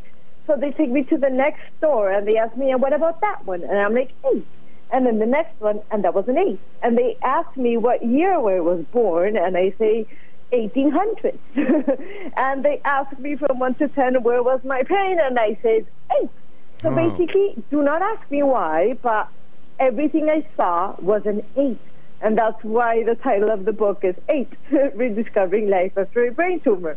That's true. So really, um, yeah, that's how you eased into recovering with something like uh, the figure eight. That's interesting.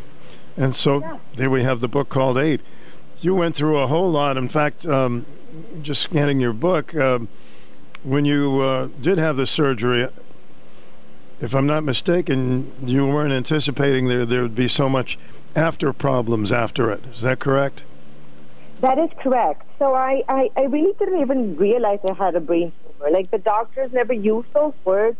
They only um, said um, that I had an intraventricular meningioma, which, you know, unless you're in that world, you really don't really know what that means. Mm-hmm. Um, and and after the first appointment with the neurosurgeon, he he literally asked me to, you know, he he recommended that I should have a surgery as soon as possible, and he planned the surgery two weeks after the first and only appointment.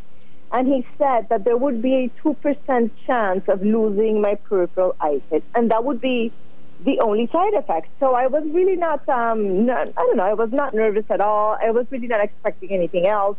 Um, they told me that the recovery would be around three weeks. Um, so I really, honestly, I just took this as some time to, I don't know, catch up on Netflix series. I never expected anything of it. A lot of people Um, live with peripheral vision, and I'm one of them. So that would, you know, if that was the only thing that that happened, that wouldn't have been so bad. And it's um and it's it, it takes some time to get used to it. It took me some years to Mhm. learn how to drive again, to learn how to walk without you know hitting walls and hitting Yeah. doors or falling down the stairs. But you can adjust. You can learn or relearn how to get used to that. Mhm. But definitely the, the the biggest unexpected consequence of the surgery is that when I woke up from the two hour, it was a very short surgery, it was only two hours. Hmm. Um, I could not read and I couldn't write and I could not add two plus two. That was very unexpected. But as soon as I woke up from that surgery, um, obviously my dad, who was there, my my stepmom was there too, my husband was there. They were very shocked because they were not expecting, and obviously I wasn't expecting this at all either. But but even with that unexpected circumstance, I found it so funny. I could not stop laughing because there I was. I was, you know, I, I, I at that moment I was 35 or 34, I think, um, years old with an MBA. I speak three languages. I write three languages. I couldn't read or write.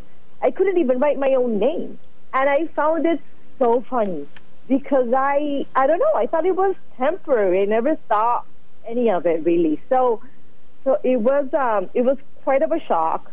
But it was uh, at that moment. It was. I didn't. I wasn't worried. I, I truly was not worried at all, and I was just enjoying the moment um, of, in a way, being a small child. My brain became the child, the brain of a two-year-old. Wow. So I was very basic. Um, those Netflix series that I really wanted to enjoy and watch, my brain was so basic. I could not even like TV because my, my I had such a short term memory that if, if you think about it, if, if you if you watch something and you don't remember what you watched, then you can't really you know see a series. Like there's no interest on it. So I I the only thing I enjoyed for months was coloring like a two year old. Wow. um, yeah, and it was it was actually sort of beautiful because I would um I would go and walk outside with obviously the help of my husband because I was still not I was not able to manage my eyes. Did you think you were a little young to have a husband?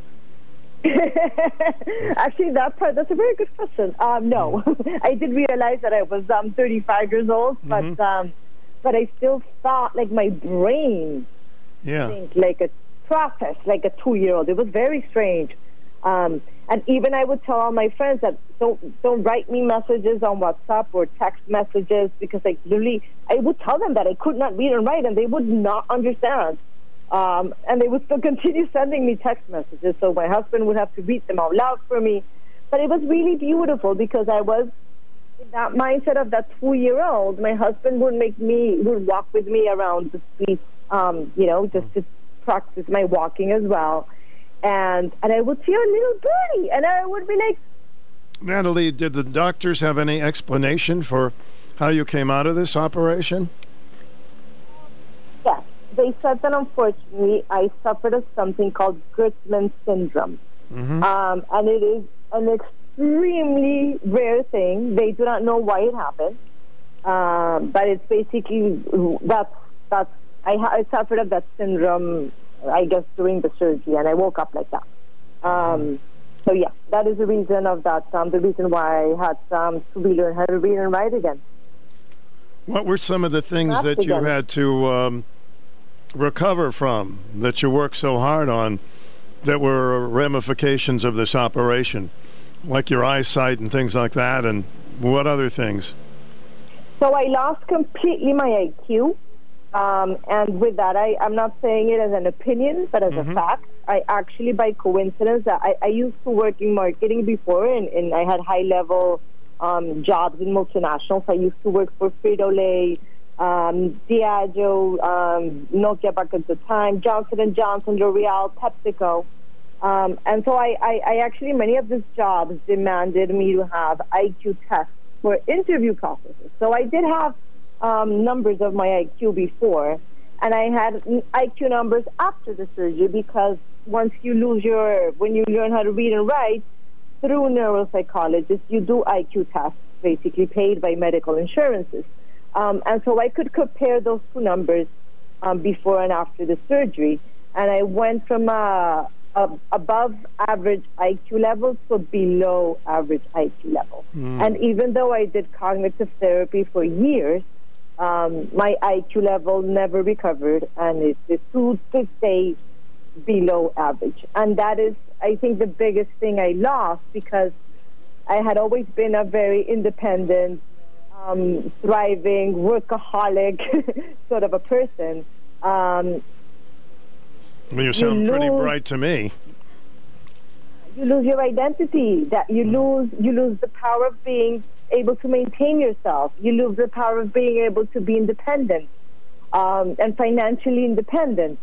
So so that was for me at least the biggest trauma of my life um, because that was what I was a big workaholic. That's what made me happy. That was my passion in life. Um, so basically, I think um, what I the biggest loss for me was losing my passion, which was being able to work in the field that I adored. Were you able to get Um, back to your uh, mo- mobility, and were you able to uh, have a, a, an appetite for different foods than you used to, or? I did. I did. So little by little, um, that part of my of my brain came back again, um, and I I have been able to, for example, um, manage how to manage my eyesight to do certain sports that I used to do in the past, like rollerblading. Good for you. Rollerblading. Thank you. And it took me many many years, um, but I definitely think that you know many people are born with certain things and they and they know how to manage those things when they're born right Mhm. so in my case it, it, it i had to relearn how to do things at a at, at a let's say you know middle age but we we still have the power to relearn certain things or if not relearn them to adjust um, and i think throughout our lives um, we all actually have to adjust. So we have to learn things. You know, before being a mom or a dad, we didn't know how to be a mom or a dad. you know, you have to learn how to do that. Or before being married, you have to learn how to now suddenly live a life with a couple before you, you know, before you had a single life. You know, uh, Or- you know, Natalie. Before you had this incident, it seems like you had a great attitude about life to begin with. Would you say that's true? I think you are absolutely right.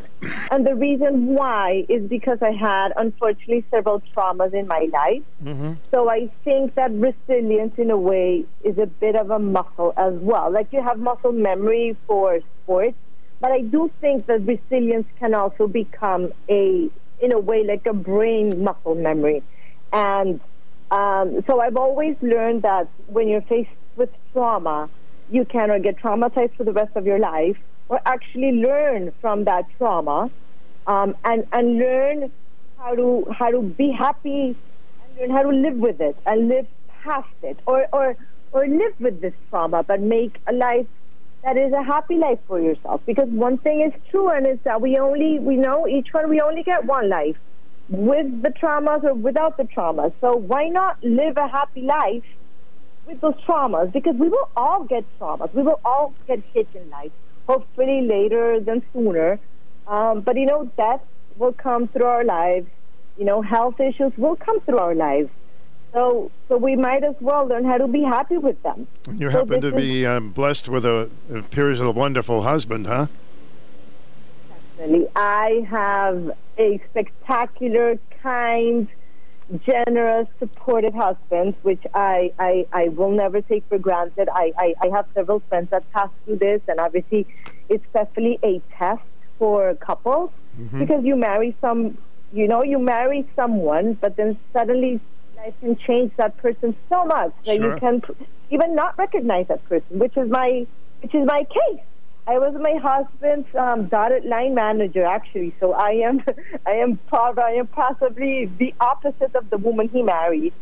Um, but he is there. He has been there. He's still here with me to this date, and he is and has been an amazing support. So I, I, I agree that I've been extremely lucky He's blessed got to a he's got in a my life. for the folks, and we're going to tell them how to get your book in a minute. You folks, uh, he wrote a chapter in your book of his perspective of things, which is a little bit different, right? Yes, and it actually has been a beautiful chapter for many caregivers because I think many times when when when for survivors and it doesn't have to be brain tumors. You know, it's my book is not really about brain tumors per se. It's about you know how to how to recover from a difficult circumstance in life, Mm-hmm. um, caregivers play such an important role, and and the way they live that same experience, you know, is so different than the patient. So it is a great chapter that has actually inspired and helped a lot of other people, which are the caregivers, which are their lives are as affected as our lives, you know. So so sharing that perspective, I found it was so important and um, and a great chapter for caregivers um, to read, you know. Natalie, when you um, did you wake up one morning and all of a sudden there was more than the the uh, number eight, and you went right through one through ten, or how did that work? Gradually, or all of a sudden?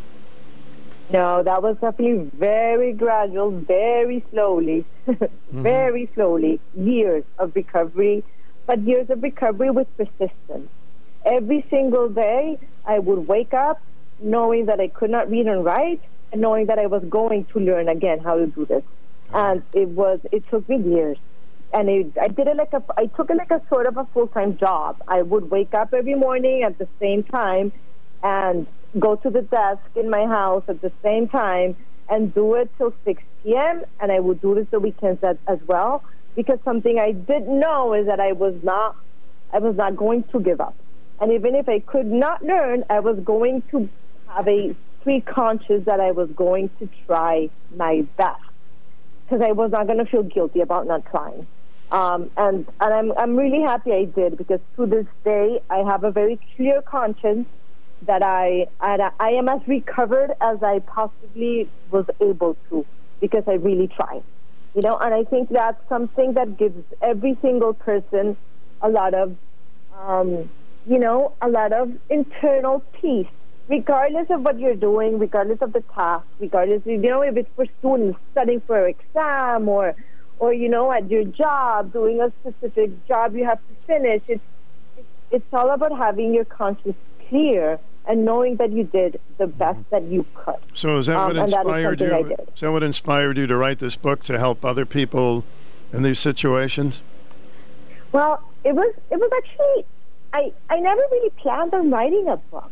I I throughout my recovery after I finished every single um, cognitive therapy book that I literally had, I, I asked the therapist to give me copies of them. I did them in my house, and once I finished all of them, I I had no more material to sort of like read and write again. So I decided why not just write about what I'm going through right now. Um, because at the end, when I'm forced to write, then I'm also forced to read, and then I'm also forced to remember what I wrote, which actually I wrote the same chapter three times, and I didn't even remember that I had written the chapter. Mm-hmm. Um, so, so after writing all this basically notes for myself, I found out that I was pregnant, and I realized that the, you know, my daughter won't really know who I was because by the time she grows up, the Natalie that I used to be will no longer be there. So I decided to convert those pages into a book for my daughter to give it to her as a gift so that she could learn about, you know, who mommy was for her brain surgery. So it was it was really that was its purpose. It wasn't really for anybody else.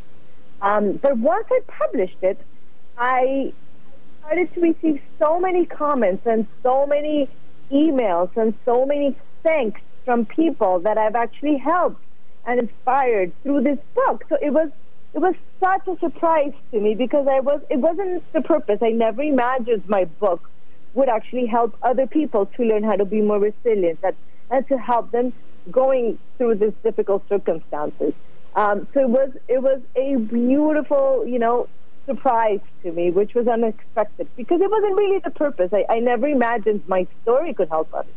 And it definitely has. And I donate 100% of the proceeds to Brain Tumor Foundations in the U.S. Really? Well, that's really remarkable. Yes, because I did not want to make any money with this book. I don't. I, for me, it's not the purpose. For me, the purpose is really just, you know, again, it was for my daughter. But now that I know that I help others with it, that's really the sole purpose of this book now. And it's just through that, I it just brings me so much joy.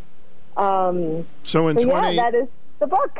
In the year 2022, or you feel like you're mostly recovered, you still have a ways to go, or you've gone as far as you think you'll go? I I, definitely plateaued at a certain level, and I've I've plateaued now for I have not had any changes in my cognitive or my visual eyesight for the last five years now. Mm-hmm. So I I this is it basically, but I have learned how to accept. It's been very difficult, to be honest, to accept um, that I lost everything that I've lost. But there's a point where there's you just have to accept and move on. So it is. I call it like the death of my brain. And you go through the mourning phases like like you would with the the death of a loved one. So you know, there's the denial, then there's the acceptance, and there's you know the seven, the typical seven phases of of of, of grief. Mhm. So I've gone through those by now. And right now, I am at a stage where I have accepted my new reality.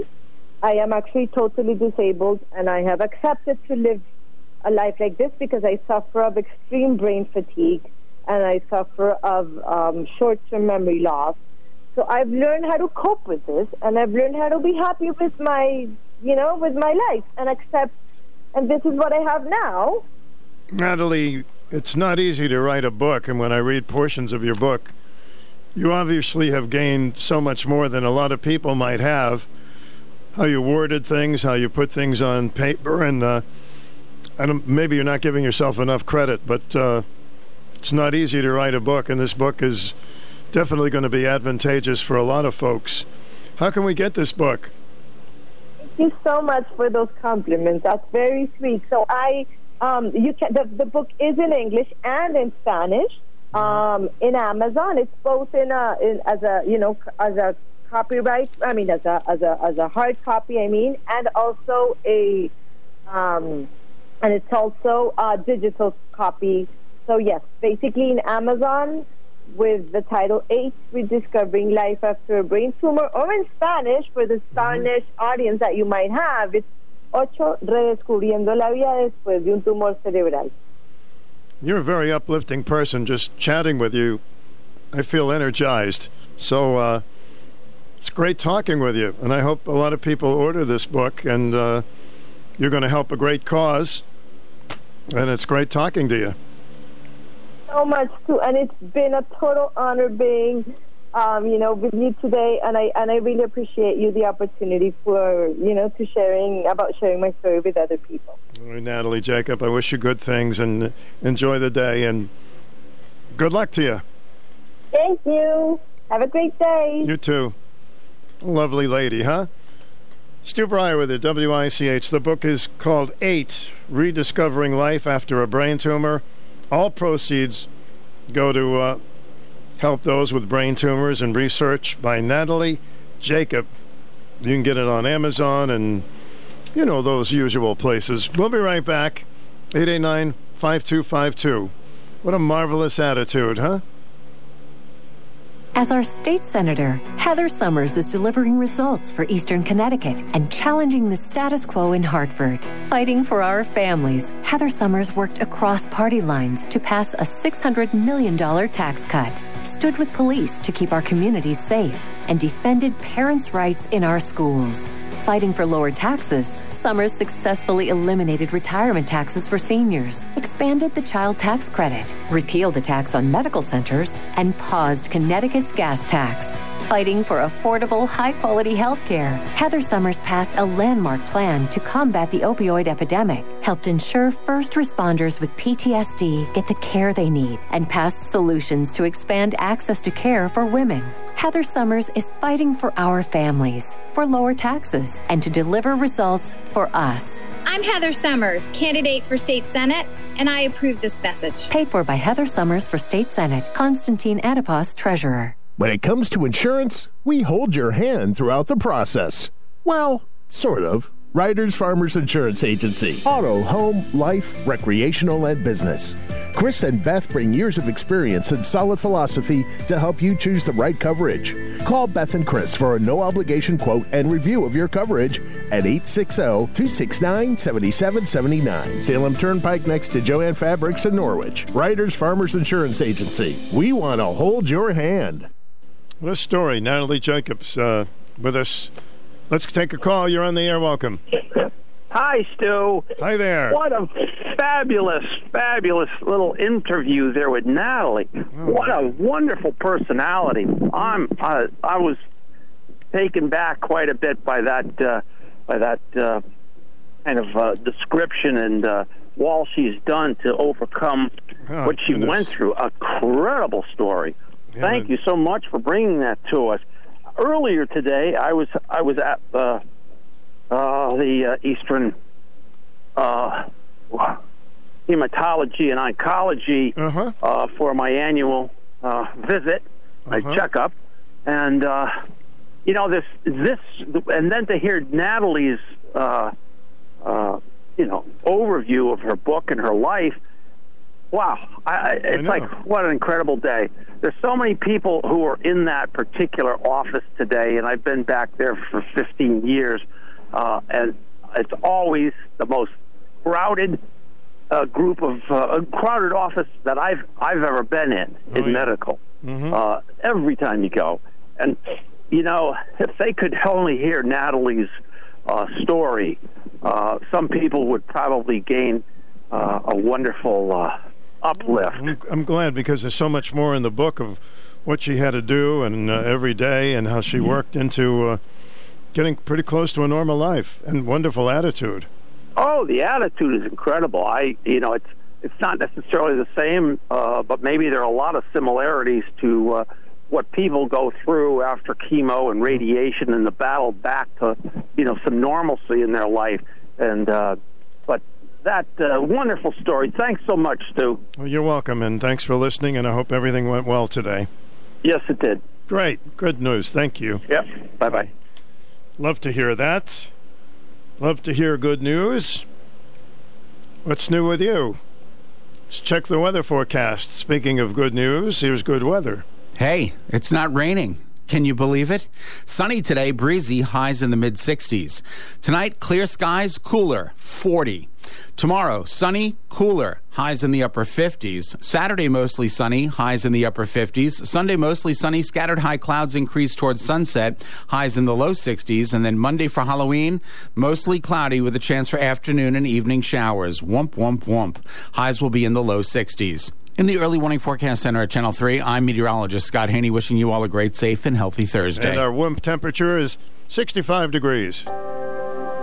Breast cancer is one of the most common kinds of cancer in women. Make a difference like these local businesses by spreading the word. Corsa's Auto Repair in Norwich believes that we must take the necessary steps to detect breast cancer in its early stages and encourage our family and friends to do the same. Although we've made progress, we still have a long way to go to eradicate this disease. Did you know the majority of breast cancers occur in women who do not have a family history? I'm Sandra Wheeler, owner of For Peace of Mind, organizing homes and offices. I urge all women to get screened for you and all those who love you. Hello, I'm Tina Yitz from Eliza Huntington Memorial Home for Retired Women, located in Norwich. Although we're aware of breast cancer, we need to beat this catastrophic disease together by getting our mammograms and encouraging our family and friends to do the same. All of us at Hall Communications encourage women to get a mammogram as recommended by their doctor. Early detection is the best prevention. I really wish you could read this whole book because there's there's so much. I mean, a lot of things in her life has changed, and she was able to work through them. Like music uh, has become difficult for her. She said, "I can only listen to classical music now." She said, "I've always loved it, but I have loved other types too." In the car with uh, her husband and in the house, I can only listen to classical music or nothing at all. Loud restaurants, loud bars, don't even mention light uh, nightclubs. Too noisy. I don't like uh, loud places, you know, but she doesn't have a choice. When she goes in there, it's just uh, it's too loud for her. It's a marvelous book. I think she was underrating her intelligence. I mean, if you read this book, you'd say, "What do you mean? You're you got a great IQ." Anyway, uh, we have this portion of our program as an open topic. Twenty-seven minutes before two. Monday is Halloween, so we'll train and we'll get a little Halloweenish, if you like. Why not? Have a little diversion. maybe get some real ghost stories. Protect your family, protect your farm. FarmSafe 811 reminds you to never assume location or depth of underground pipelines and utilities. Always contact 811. Learn more at farmsafe811.org. Do you have questions about Medicare? The agents at Jane Ryan Insurance in Colchester are your local experts. Hello, I'm Jeremy Doyle from Jane Ryan Insurance Group in Colchester. We're a full service insurance agency, but we specialize in Medicare. If you're turning 65 or planning your retirement in the next year, Jane Ryan Insurance is the place to start. When a client reaches out to us for help with Medicare, we really do walk them through the process, hold their hand through the whole thing. Lots of people think their situation is unique, but we've probably seen it before. Some of the frequent ones we get are I'm still working, I'm turning 65. Do I need to sign up for Medicare? Overall, Jane Ryan Insurance cares about helping you get the policy that is right for you. Confused people make poor choices. We like to guide people in the direction that's best for them, not necessarily best for us. You've got Medicare questions, and Jane Ryan has answers. Jane Ryan Insurance Group on South Main Street in Colchester. Get started at janeryaninsurance.com. We do not offer all plans in your area. Any information we provide is limited to those plans we do offer in your area. Please contact Medicare.gov or 1 800 Medicare to get information on all of your options. As you know, movie theaters have been slumping, mainly because some of the movies are not very good. So I was looking at uh, movie information. There are some pretty good ones that are coming out. So maybe if you are going to the movies and you haven't done that in a long time, you may want to check out these. There's a movie called Till. It's the story of Emmett Till, one of a face, the face of 14 year old boy, murdered in Mississippi. And it gets four stars. It's called Till. There's another movie called Tar. I guess small names are in. It's kind of uh, time is the thing. Tar is a world renowned conductor explaining her art as more than waving a baton around. So you may want to look into Till and Tar. Next one's probably called Two. Here's one called Call Jane. Are you Jane? It's a question that Chicago housewife Joy Elizabeth Banks repeatedly asks as she calls a number from a flyer, is picked up, blindfolded, driven to a nondescript office where she receives an illegal but safe abortion from an unfeeling doctor. It's called Call Jane. And that one gets three and a half stars. See if there's anything else worth. Yes, there's another Halloween movie. Why not? There's also one Lyle Lyle the Crocodile. that only has a couple of stars. The only other, other one that looks like it may be worth, there's two of them. This is called Top Gun Maverick. Jets will scream and muscles still gleam in the ridiculous and often ridiculously entertaining Top Gun Maverick, though in several respects, oh, I guess that's the Top Gun. That was already a hit. Yeah, you know it's good, right? And then we have a movie called The Triangle of Sadness. The question of worth flows through Ruben Östlund's Triangle of Sadness, a handsomely grotesque satire about the guests and workers aboard a luxury yacht. So they think it's pretty good, and you won't get a sinking feeling when you're watching it. So those are my little movie tips in case you're up for it this weekend.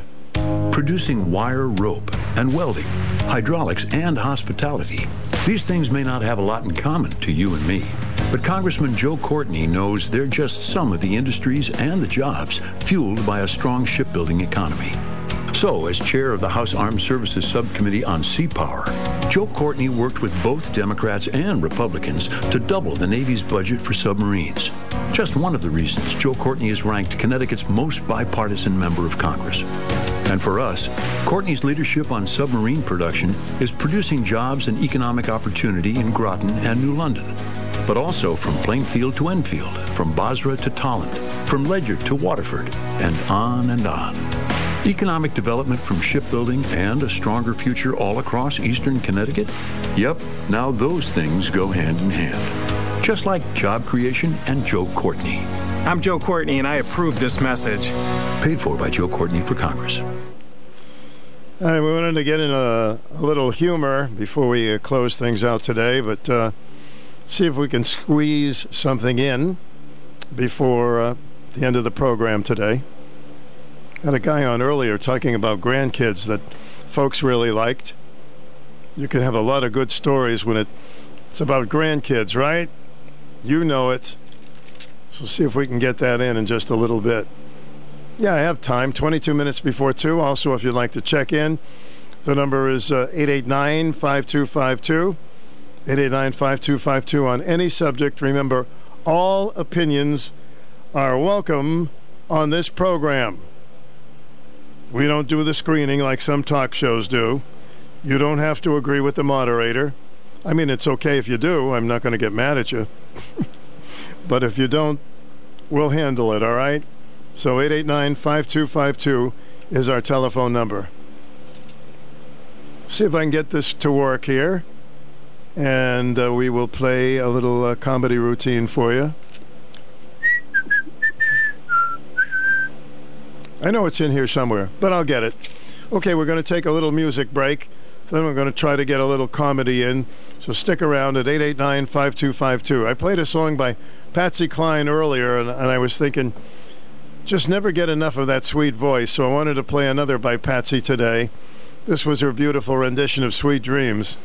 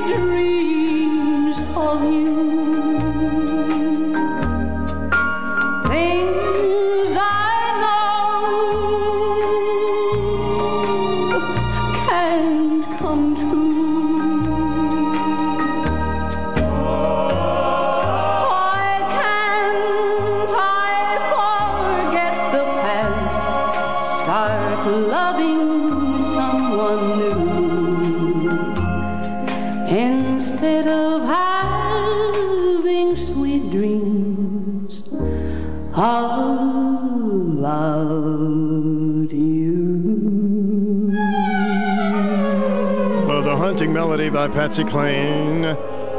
Sweet dreams. Are you having sweet dreams? You know, just put a donut under your pillow. Welcome to the program. Hi, how are you? Okay. I'm I'm not in I'm not on Pequot Avenue anymore, so there shouldn't be any jeeps going by. I'm not in Kansas anymore either, so all right.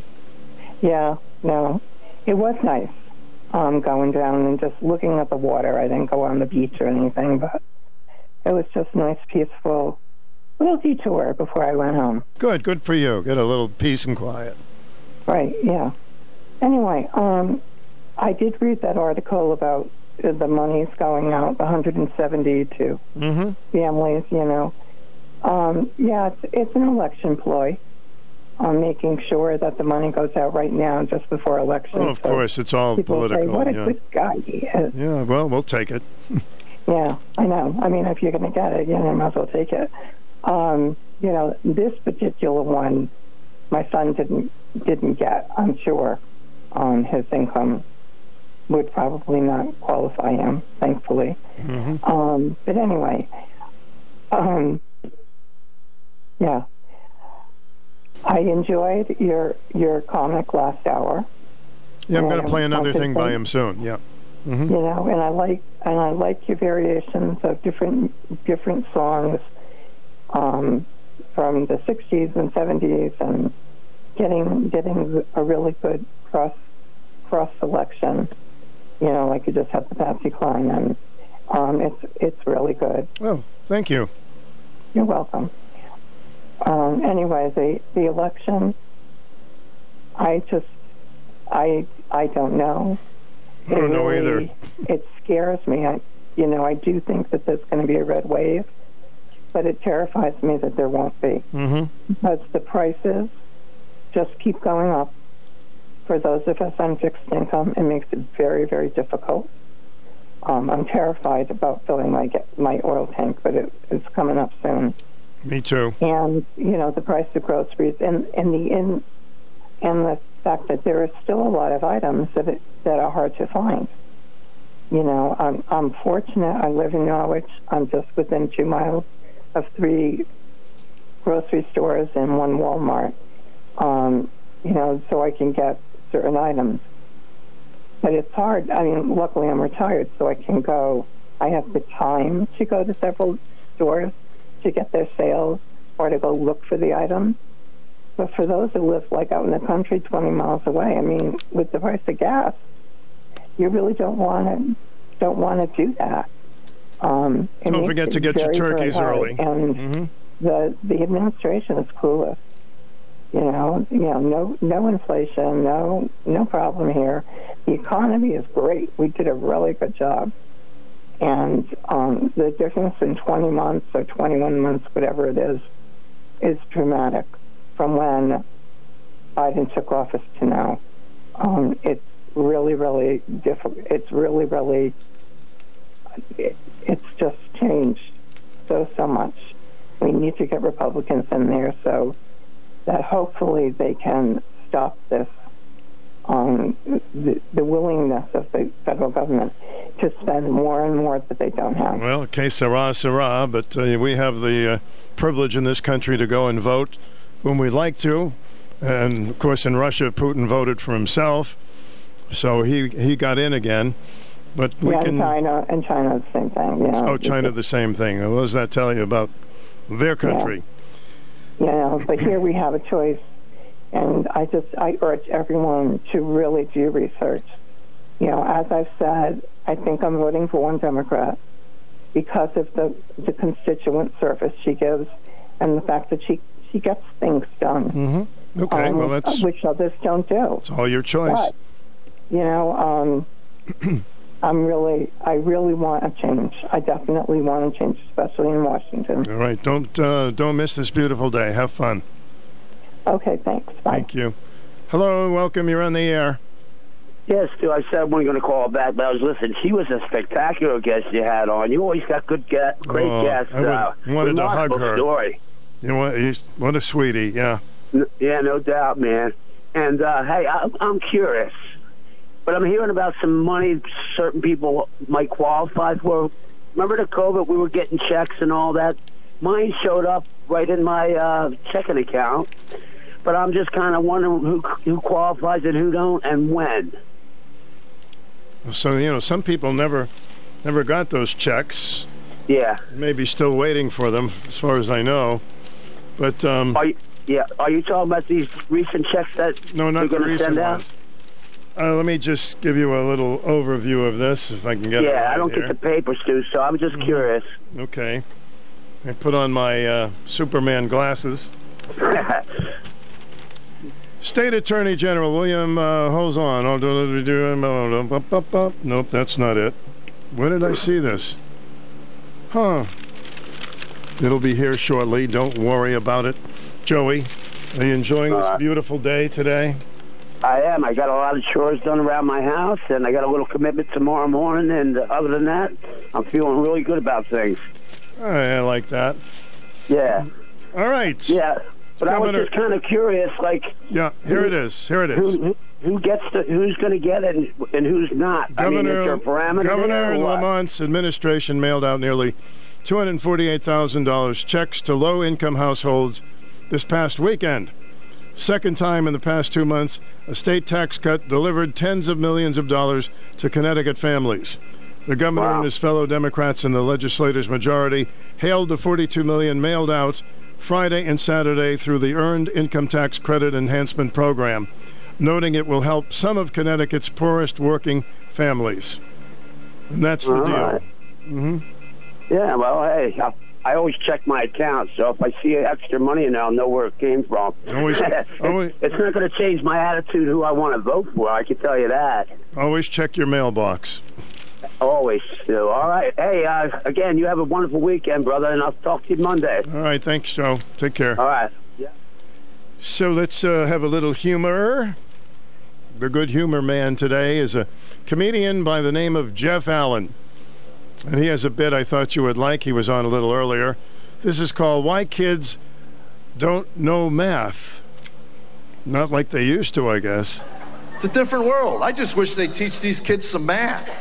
Just some basic math. So when they get that job at McDonald's and I got to give them three cents change to round up the bill at the end, I don't have to stand there and witness an apoplectic convulsion going on behind the register. I do it on purpose now. My wife gets angry with it. I don't care if it rounds up or not. I just give them three pennies. Yeah, I like watching the eyes roll back in the head. Oh, boy.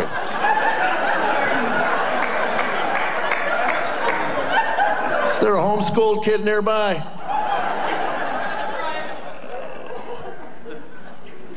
Quit coddling the kids. I read where they won't even grade English papers in red ink because red ink is too traumatic for our children to see.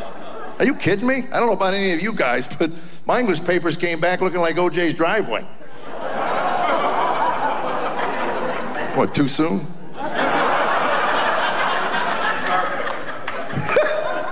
my father would look at my paper and go, Wow, this is your native tongue, you moron.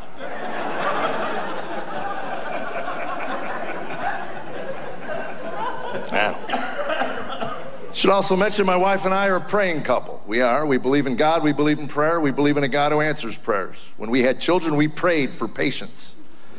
God answered those prayers with two ADHD boys. Might want to watch what you pray for. That's my point. Attention deficit hyperactive disorder. I don't even know what that is, attention deficit. Don't you have to know what full attention is before you can measure what a deficit of that is? I've been around fully attentive people in my life. They are frightening people. We used to call them cocaine addicts. I don't know what you call them. Got some guy glaring at you for 20 minutes. Louis, blink, you're frightening people. What?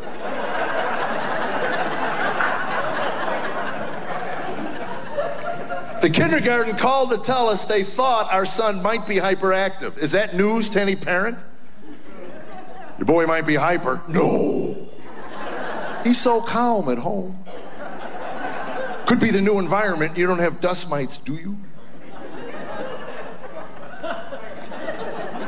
Third grade, they called us and told us we need to get our boy diagnosed. I said, I thought you diagnosed him. He he's got that hyper stuff. They said, no, you need an official doctor diagnosis. So we go to a psychologist. After one hour, he looks at me and says, We need to put your boy on Ritalin. I said, What's Ritalin? He says, It's an amphetamine. Gotta tell you, that was the point I dropped the Legos that I was playing with.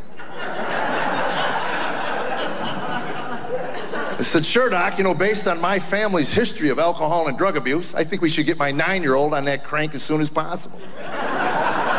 Because as I ponder this, how, what could possibly go wrong with that? Could tell you this, if he had one chromosome from my side of the family, he'd be 11 going, Dad, I don't think the five milligrams are doing anything for me. Hey, two a day would be great. Three would be wonderful. You know, and the, the more I ponder this, I got friends at school that pay cash for this. I really do. So my wife and I thought about it. We passed. We let him go through school the way he was designed. And nine years later, the U.S. Army gave my son an M16. I love this country.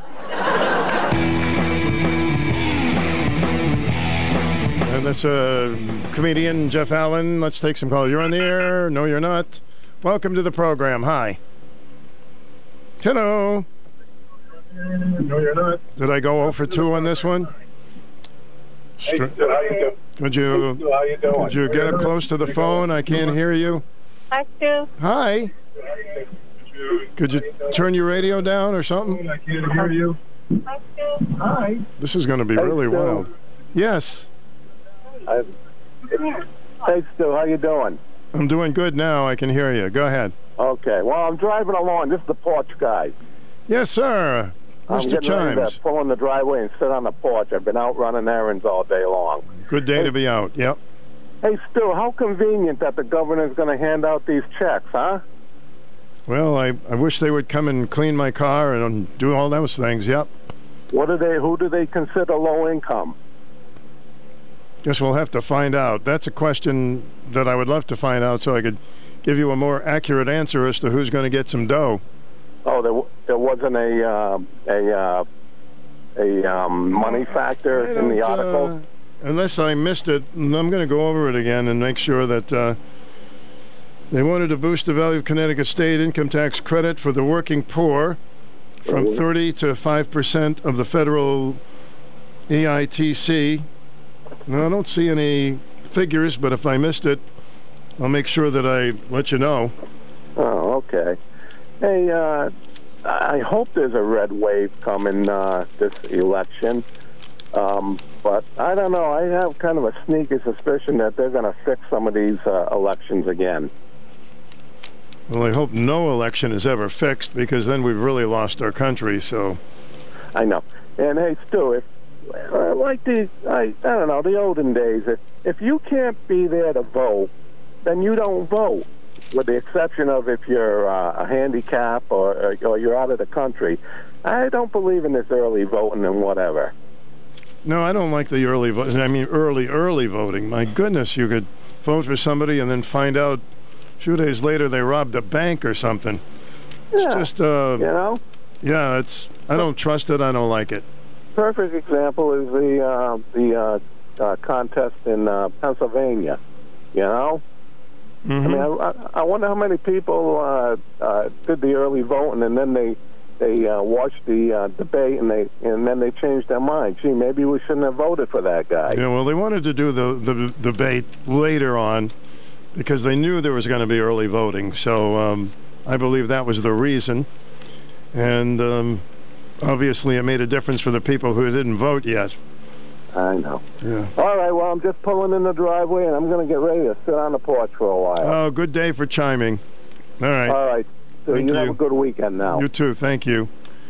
So Lamont and the legislature set aside 125 million for tax rebates to single parents with federally adjusted incomes below 100,000 and to couples making less than 200,000. Sounds pretty good, doesn't it?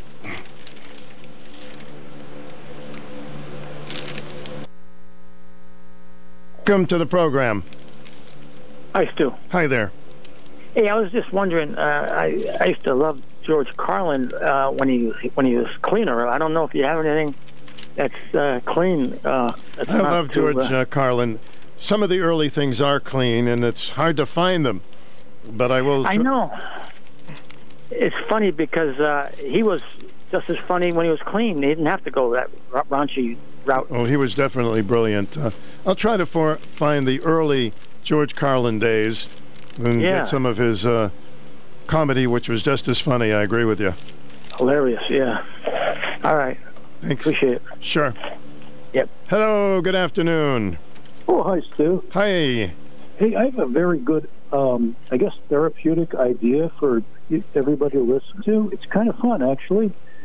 Um, I'll be quick because I know your show's almost over, but um, I was looking all over for my apartment for a blank piece of paper so I can draw something. Mm-hmm. And what I wanted to do, I wanted to draw a map of the most positive area I lived in my life, all the things, good things happening. And it just happens to be with me, the most southern Vermont and New Hampshire where Keene is. That was your happy place, huh?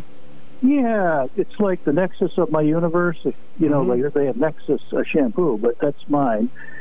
And um, I, I just started with a blank slate, back of the piece of the paper of the menu where I live here at Beacon Water. And it, I started out, I started out drawing the Connecticut River, and then I went along with all the details of the things I most remember. Very remembering, so I know all the ways of the uh, curves of the road and the river and everything. And I got, I was, it was like I can't fill this up or anything. And in uh, Bennington County, Vermont, I got like 20 things now in in Cheshire County, New Hampshire. I got like 30 things, and I, I I really couldn't have thought of it all at once. So that's something that would make somebody think of things as you go, like jog the memory. And I think that's a good exercise for you know anybody if they want to be quiet for a while and just think about you know how they've done and who they liked and who they didn't like. Well, that's a good question. If you could go back years, what would be your happy place? Well, I've not with people, but the Well, happiest you said you place just I've told me ever what it been was, yeah. on top of Camel's Hump Mountain in Huntington, Vermont. Yeah. Because it was so just like Okay, buddy, I got to Um, I got to run. It's hitting two, but it was just like stay in that happy began. place, okay? Time. Okay, All right. thanks. To Take a quick call. Hi, welcome. You're on the air. Good afternoon, Stu. You know, the governor giving out all this uh, money to uh, uh, low income workers. Uh, what about us low income people on Social Security? Well, those are I- good know- questions. I'm going to try to get a, a guest next week and talk about it, but I, I got a break for the news. Those okay. good Uh, questions. one other thing. Yesterday you had weird words. How about wackadoodle? Wackadoodle was. Uh, yeah. Uh, oh, yeah, that's a good one. Yeah, but you got a bunch of wackadoodle people calling All in. right, I gotta, I gotta go, or the boss, the uh, the boss will whack my doodle. Thank you. Okay. Okay, Stu. Hey, everybody, please be kind to each other. Personality Radio, WICH AM 1310 Norwich, and W2